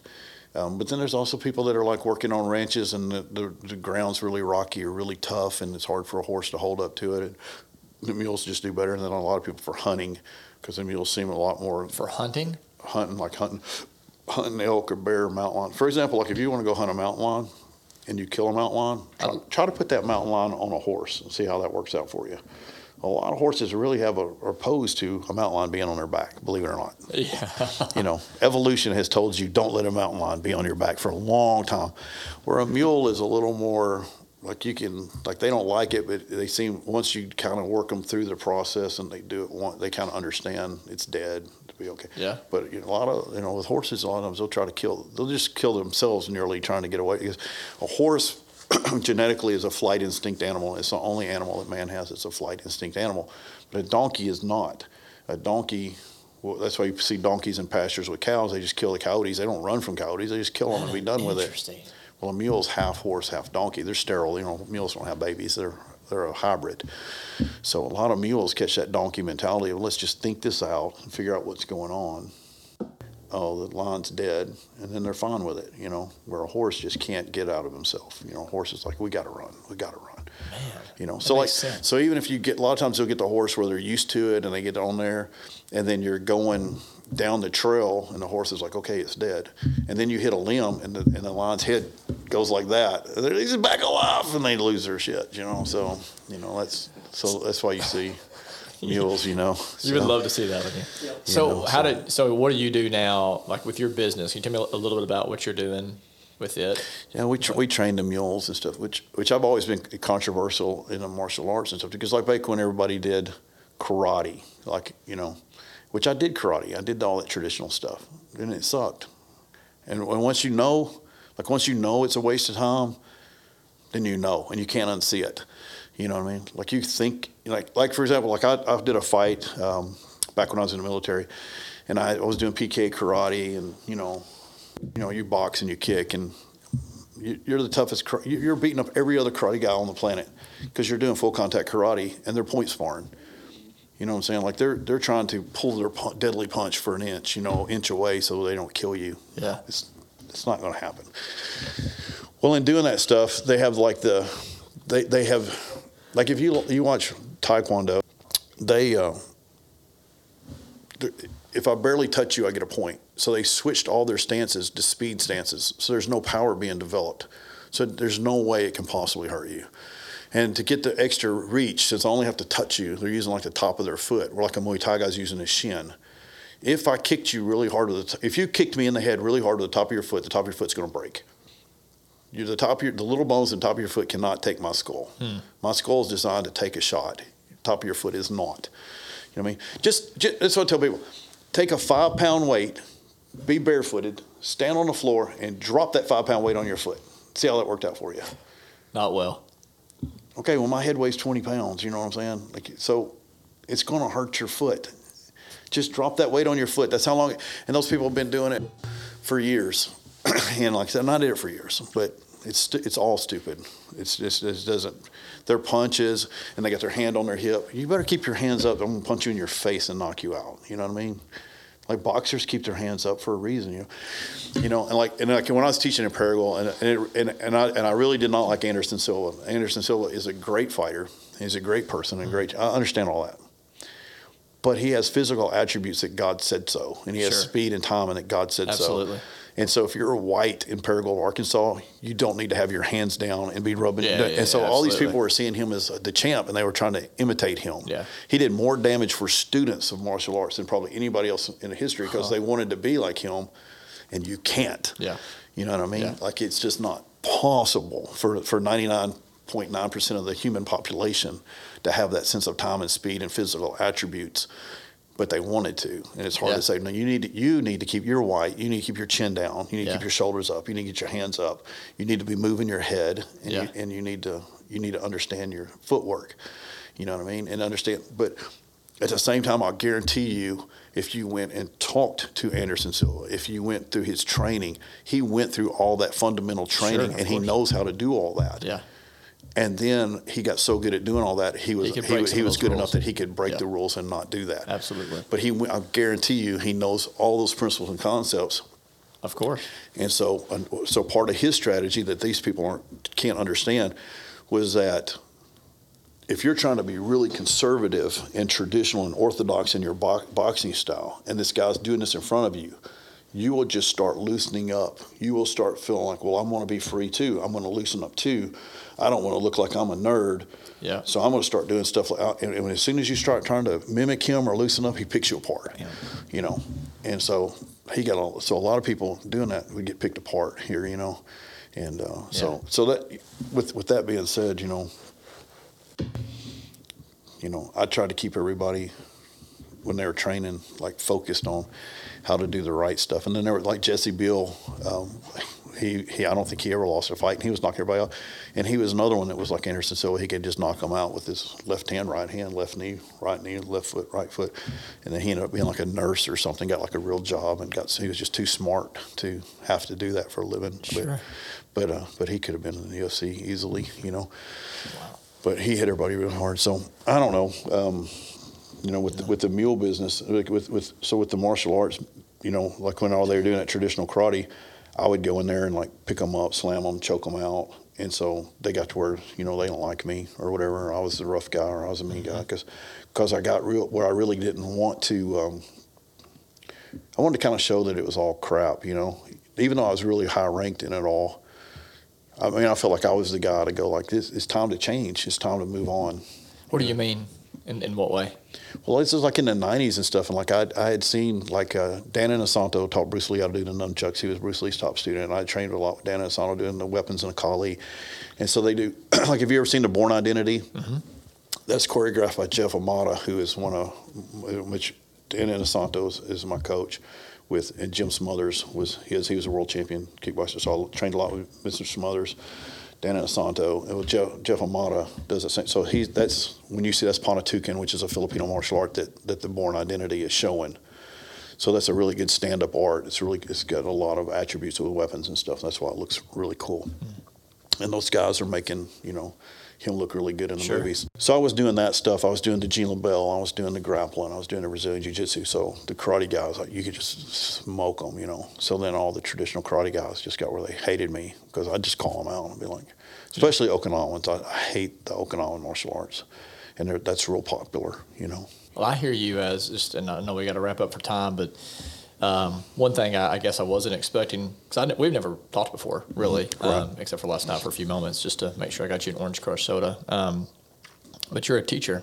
I don't know if you've mm-hmm. ever, maybe you look at yourself that way, but you don't. But it seems like you're just, you really enjoy teaching, helping others become a better version of themselves, themselves a stronger version of themselves. Uh, you're a loyal friend, um, and so yeah, yeah. I've kind of like you said of some people that are far from me hate me, and then you know, which I've never hated you. I just didn't really know anything other than what I heard. But the closer you get to Max Bishop, the more you'd be like, man, that's a guy that, yeah, I want to be around. I can learn from.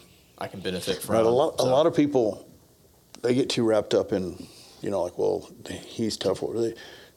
Here's what I always tell people: like, it really, it's really irrelevant. As long as I'm tough enough to survive a meal daily, I'm tough enough for me.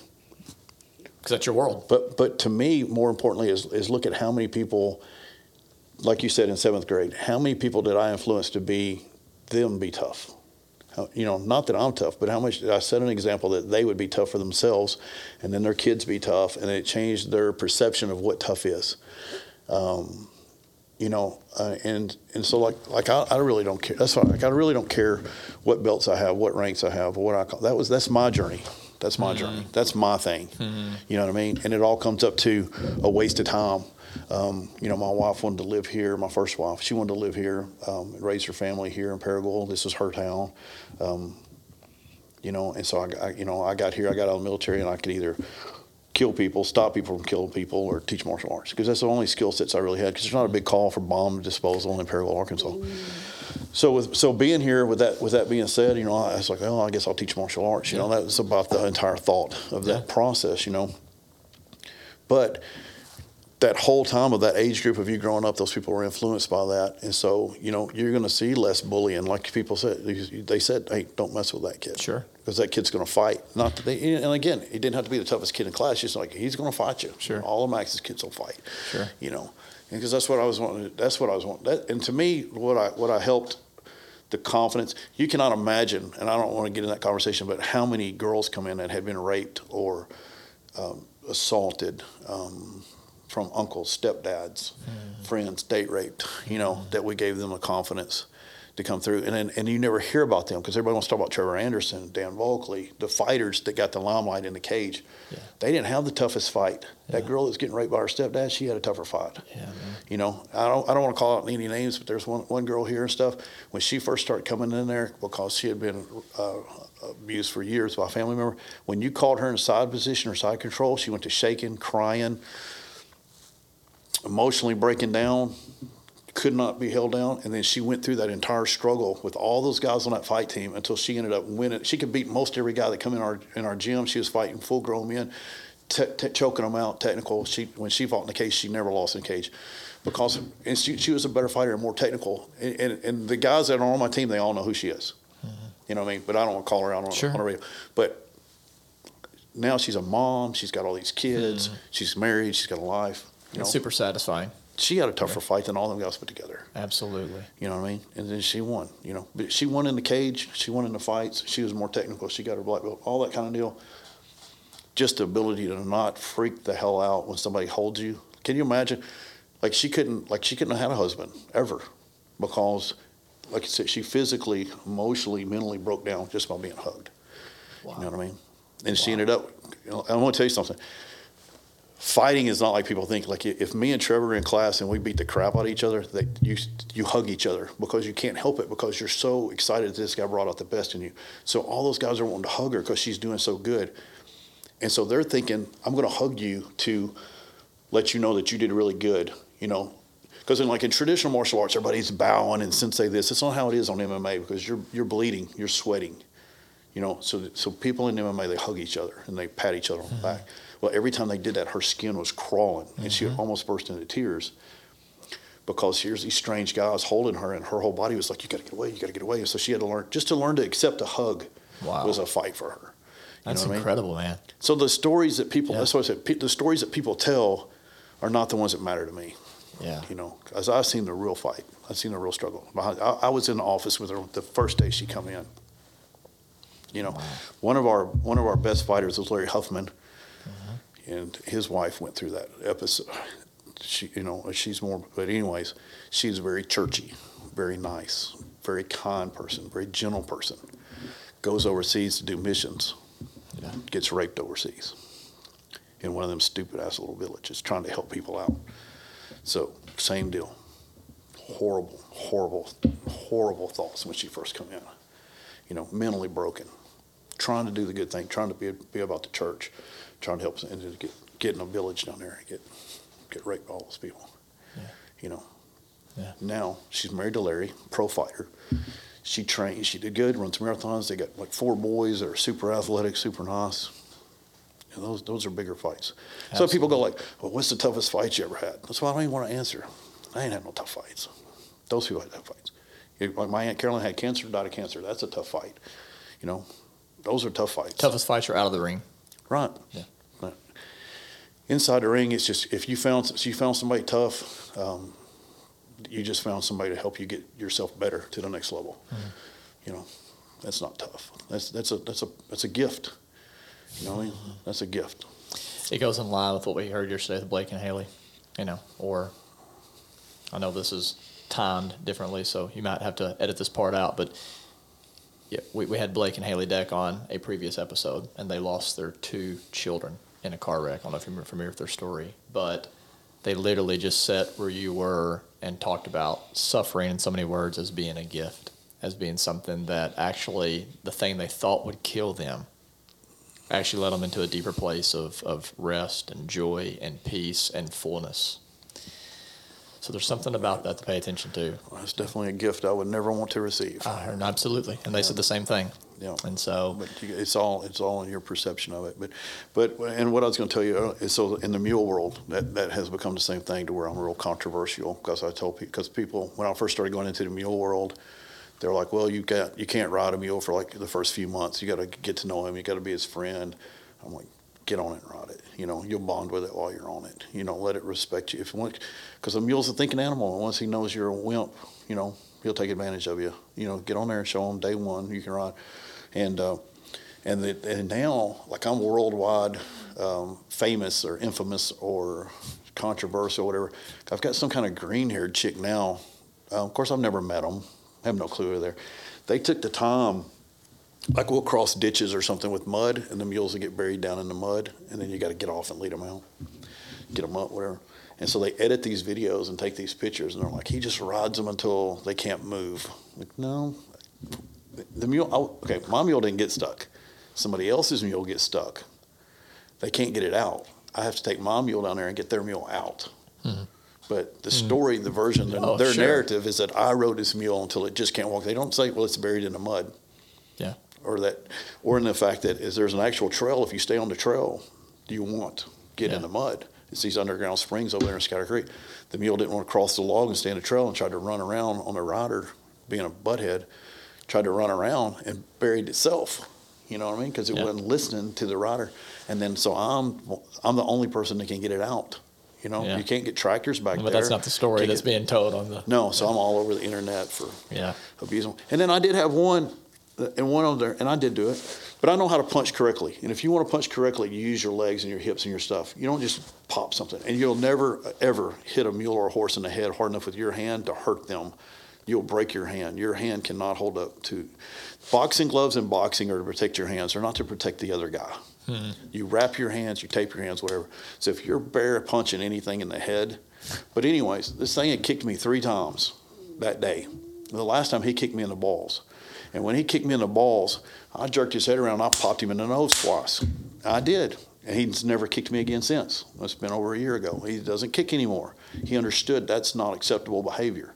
They're like, oh, he's abusing them or whatever. Like, like you're not going to get locked in a round pen with a mule, pop him in the nose twice, and that's abuse. Like, is it is it the gentlest? Look, the dude didn't kick, and he, and you have to understand the why. I always tell people like why. Like if me and you get in a fight, why are we getting in a fight? Maybe you just want to learn some more technique. See, we're not emotionally involved in that. We're just fighting because you want to learn. Somebody's trying to rob somebody. Somebody then you're fighting on a different level. That mule was an accidental birth. His mom was a really well-known, famous roping mare and they had went and caught these wild burros in the desert New Mexico, and they're going to rope their back feet for cows to practice heeling for this rodeo company because you can rope donkeys longer than you can rope a cow. Somehow or another, one of these little wild burros breeds this mare, and she gets pregnant and has this baby. They don't even want it because they got like a twenty thousand dollar mare with a damn donkey baby, and they're like, "What the hell are we going to do with this thing?" But he's real pretty, buckskin, tiger stripes all over him. So they so once he gets weaned off his mom, they put him in this pen with these wild burros. He's raised for four years with wild burros. He thinks he's a wild burro. He's fighting, he's kicking, he's biting, he's aggressive. He doesn't know any better. Sure. You know, he, the, Product of his the, environment. the only thing he's only thing he's expu- exposed to around humans is to be rope have his feet. He's herded into a pen and they rope his Yeah. feet. He don't like you, and if you touch his feet, he's kicking to kick the ropes off or whatever they've done, and so that's all on them. So then then he gets really pretty. So they're like, well, we're going to send him and, and kill him. You know, send him to the killers or somebody can buy him or whatever. He comes to Ada, Oklahoma. And I was like, I'm going to buy him. Well, his entire thing is if somebody gets near you, whether it's a donkey, a horse, a feed, a person, you kick them and you run them off or you bite them. And that's that was his mentality. That's his mentality. And so at some point, I tried to be nice to him. I tried to be reasonable, which I did. But what he understood was that's his language. Sure. And so when I punched him in the nose twice, he went, "Okay, don't kick that guy no more." And he didn't do it no more. Hmm. They're blasting me all over the internet, and they've they've edited and they edited the whole process, and then they and they leave out the following year of me riding to where he ends up making a great mule. I'm riding around and doing everything in the world, hunting on him, crossing ditches. He's friendly, everything. They leave all that out, and they just go back to day four, the fourth day I ever had him, the fourth day he ever been handled properly or improperly, however you want to say it. But the fourth time anybody's put a saddle on him and tried to handle him and say, hey, this is your job, this is what you're going to do in life, and you're not a donkey, you're not a wild burro, you're going to actually do something for a living. I popped him in the nose, but that's what I thought. And they're like, "Well, you could have done something different." I was like, "I don't care if you're a man, a gorilla, a mule. If you kick me in the balls, expect to be punched in the nose. That's that's that's a Max Bishop rule. Kick me in the balls. I'm going to do everything I can to punch you in the nose. That's fair. Yeah. And he needs to understand that. That's the rules around here. Don't kick me, especially in the balls. I don't like it. Yeah, I understand. I, I would not like it either. But anyway, so yeah, so I'm, I've been I'm controversial. But again, everybody that comes out and rides with me, and they see my mules and they see my kid, then they like me. Yeah. But on the internet, Sure. they hate me. Yeah, it's a shame that's the world that we're living in, where people will try to pull sound bites or video clip and then just, yeah, wreck a whole man's reputation or whatever based off of that. So, But see, I don't care because I, and I'm, I tell them, I'm like, dude, if you're getting your advice from a teenager with green hair on how to ride a mule, then we don't have nothing in common. Yeah. If that's who you want to listen to, go away. Yeah. Because I don't care. But the funny thing is, which I get all this hate mail and, and you know emails and on Messenger, and they call me. They've called me from Austria, Australia, France. I mean, you piss France people off easy. Which I, you know, Eh, when I was in the military, it's in that time frame. Was, eh, you know, is it friend, foe, or French? You don't even know what side of the fence they're on. But like I said, they get so emotionally involved over, you know, you kill an elk and post a picture of you holding a dead elk, it's not good. they will lose their mind. Like Israel, stuff over there, they don't go for that. And so, you know, I'm known all over the world, and they all get mad at me constantly. So I'm out here. I'm in Paragould, Arkansas. You're in Paragould, Arkansas, I'm in man. Paragould, Arkansas, riding a mule in Scatter Creek, minding my own business with my eight-year-old girl, and I am pissing people off in Austria.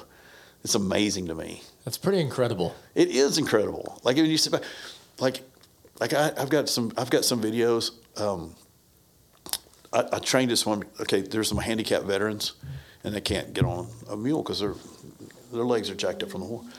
So they're like, "Can you train a mule to lay down and pick up somebody out of a wheelchair?" I'm like, "Sure."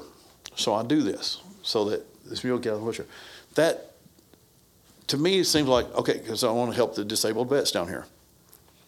That video has like 20 million views you know and it and so like i'm, I'm this video will pop up randomly every now and then and it'll be in uh, brazil and then it'll be in mexico and then it's in france and it's going viral in all these other countries i'm like man i just on a whim trained a mule to lay down to pick up a disabled vet out of, uh, out of a wheelchair in my front yard in Paragould, arkansas It's amazing. and, and, it- and it's everybody and there's people in japan watching it you know you're like going really that's amazing Yeah, to me That's awesome. so, good or bad, sometimes it works out to where, Sure. like, so they edit that video. I'm the greatest person that ever lived, and then the next week they Absolutely. they got somebody else's mule buried in the mud, and it's not even my mule, and I'm the most hated. She literally said, "I'm." She hates me more than anybody else on the planet. I'm oh, like, Wow. I'm like, little girl, you've never met me Wow. at all.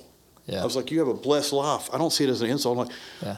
if, if a guy in Paragould, Arkansas, riding a mule that you've never met is your worst enemy in life, Yeah. you've got a great life. Yeah. Bless you. Yeah. What a great life you have. Yeah. You've nobody's ever made you mad in your entire life. You've, Yeah. you're, you're not exposed to any nobody. That means that nobody that she's ever actually met or been exposed to has ever caused her a problem. Because the only problem and the only person she hates is somebody that she's never met or hung out with or had a conversation with or even made contact with on a phone. Wow. So what, Yeah. a, what a great life she has. I'm happy for her. Yeah. I'm mad. People are like, "Are you mad?" at her? I'm like, no, I- I'm happy. Glad, Yeah. she, glad she has such a blessed life. Man, it's really incredible to know you are here in our city, and uh, I, I know there's. Hopefully, we can have you come on again um, in the near future, and even There's if a, not, there's a lot of cool people in this city. There are, man. There, there really is. Uh, I, I need to have you give me a list of them. So after, well, you know, after the thing is, I've. I, you know, you know, another thing too that people don't appreciate is you should appreciate steaks here. steaks, Steaks, like Like- like, like Skinny J's. Oh, yeah, yeah. Um, Feisty. I Yeah. travel all over the country, all over, and I've go to like some of these, like in Kansas City, Texas, and they'll be like, "This is the best steak in the country." No, they suck. Skinny J's is better. they get good You know, steaks, man. They, we do. We have good steak. We have good. We do have good. And even like you know, I've been like even our Mexican restaurants like avocados or tios, or, so they hold their own. Man, like I, I travel all over the country, and uh, a lot of times I'm like, man, I, I'm glad to get back and get a go to go to Skinny J's. Absolutely, you need to let me buy you a skinny J steak sometime. Would you let me do that? Yeah, you bet. But uh, so we have we have good, some decent food here sometimes. Um, you know, you know, you know, we got our share of crime and stuff, no doubt. But as I, like I travel all over the country. Every, I mean, I've been to Colorado, Florida, Kansas, Illinois, all in the last week. You know what I mean? Like I like I like I did. We did. We went to Tampa, Florida. Turned around, come back. I slept four hours between here and Tampa, Florida. You know, and all that. So then I turned around, come back. We slept about six hours and went to Kansas, and then come back. So I mean, I'm I'm always driving, going somewhere. Um, So it's not like you're saying we got good food. You never leave the city. No, that's what I'm saying. Yeah, you I have go, credit, I go, I go all over, and so and then same thing. It's like, like right now, I'm 100 percent confident that my truck is not being robbed. You know, and there's valuable stuff in my truck right now. You go stay in a hotel in, in the other cities and stuff. It's really likely. I mean, we had to put Yeah. stuff in the thing. I try to put put it where it's in a light. Um, Yeah, there's a lot less. There's a lot more crime. there's a lot of good things about the city. Man. Yeah, there real there really is. You know, what I mean, like you know, if I go, um, if I go to the Walmart parking lot and come back out with my little girl and my wife, it's going to be all right. Yeah. Ninety nine point nine percent of the time, it's it's just fine and stuff. And it's not like that other places. It's not. Yeah. It's really Yeah, airy. blessed, man. School, a good Yeah. school system here. All Yeah. of that. Like my kid, I got one, I have one kid's twenty four. She went through Greene County Tech. You know, no problems. You know, I mean, Yeah. she didn't grow up with the crap I had to grow up with. Yeah, you said something to me last night, by the way. You said she didn't date until she was 18. And I don't know about you, Bill, but whenever you said that to me, I thought, well, yeah, like what idiot's going to try to date your daughter unless they know, like, I'll take care of her? Right. You I don't know? know. She's found them since then. She, Yeah. I don't know. I must have done some really horrible stuff because she tries to go opposite of me or something. I don't know. They're Uh, just dang near girls that she's. Maybe attracted she's to. got a strong Oh. personality like you, man, which will I be in her guess I favor don't in some ways. But yeah. I, like I said, um, bless her heart. Um, Yeah, she doesn't date a lot, but uh, I've not been. I've, I've been unimpressed to Yeah. this point. So, Oh man. so she's single right now. If there's somebody that's actually kind of kind of cool and tough, she's good looking, got a job. Yeah, they need to come see you first. You know, she does her own deal. I don't think I have any influence over that. Um, and, you know, growing up, when she was growing up, um, you know, her mom was real nice and sweet and all that. So when she was growing up, um, I thought, like, I'll be really mean to the boys. I'll scare them Oh, or yeah. Um, and I didn't try to do that. It just happened, I guess, because I never made no effort to it. But like, they really, they don't even want to come meet me and stuff, you know. Um, so that was effortless, you know. Um, but uh, but my new one, man, my wife now, she is. Oh my God, she's mean. It's horrible, horrible. And so my little girl has it. They're half Mexican. My wife's half Mexican, and uh, phew, temper horrible. Great. Temper, yeah. It's like it's it's like a You've mule. met your really- match. This is your toughest fight. no, That's the I've answer to your question. I've lost. I'm just, I'm, I'm kind of like with the go kart. I'm just trying to find a nice place to fall. Yeah, like I've, I've give up on this fight. But anyway, so my this little, this this one here, I've told, I've said now because you know, she's she's when the boys come to date this one, I'm just going to give them a hug, pat them on the back, and say, "Good luck, buddy. Good luck.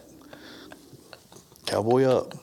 Because like uh, she, this gonna be this one here will You're just fight gonna you. sit back and watch, aren't you? Yeah, Ashley, she trained with me at martial arts and was was talented and won a lot of tournaments and could, could you know she'd fight with a pro Your oldest daughter. Yeah, my oldest Yeah. daughter. But she's not mean. She don't want to. Yeah. You know, she's not. But this one here, like if you try to wake her up from her sleep, and you grab her foot, she comes up swinging, like she's like means to hurt you. You know, and she's mean. Like she will climb up in my lap, like she's gonna give me a hug, and then just punch you. in What's her face. Cheyenne Storm. That's a sweet name. That doesn't sound like a Cheyenne Storm sounds sweet. Well, Okay. Cheyenne. Cheyenne does, yeah. She's mean and stuff and rides some mules with me. She's tough. She's she's caught the genetics. That's incredible. She didn't get watered down. There's so much more, man. I want to be able to ask you and learn. There's like I feel like I haven't even scratched the surface, Right. and so I love it, man. Um, thanks for coming on. Thanks for spending time with us. Really do appreciate it. So it's been an absolute pleasure. So Max Bishop has left the building. We actually went and grabbed a, a steak at Skinny J's after the podcast recordings. He talks about how he travels all over the country selling his mules. And he's like, but there's no better steak than at Skinny J's. So we went and we grabbed a ribeye. And I'm gonna be honest with you, Bill. Like, mm-hmm. there's a big part of me that really wants to be best friends with Max. Of course. But then there's another part of me that's like, I couldn't hang with that guy because he runs with some really tough dudes. Like, like one of his friends broke a femur bone and kept hunting. What? Like, top- yeah, like we were at Skinny J's and he said, um, he took a phone call. Are you allowed to quote him on this? No, I, I mean, I, I'm going to tell you the story. Okay.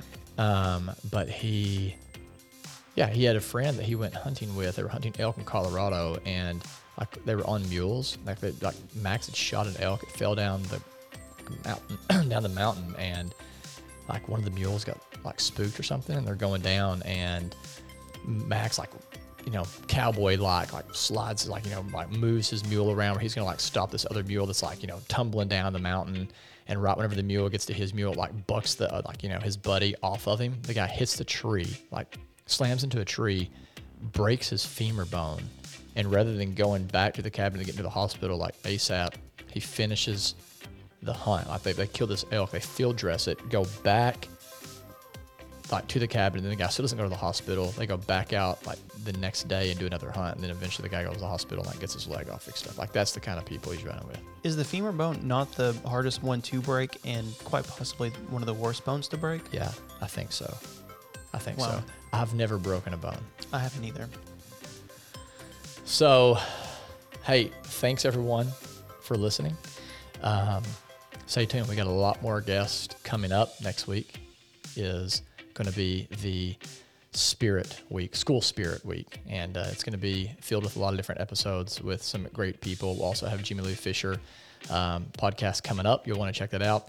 Until then, be sure and check us out on Facebook, Instagram, Twitter.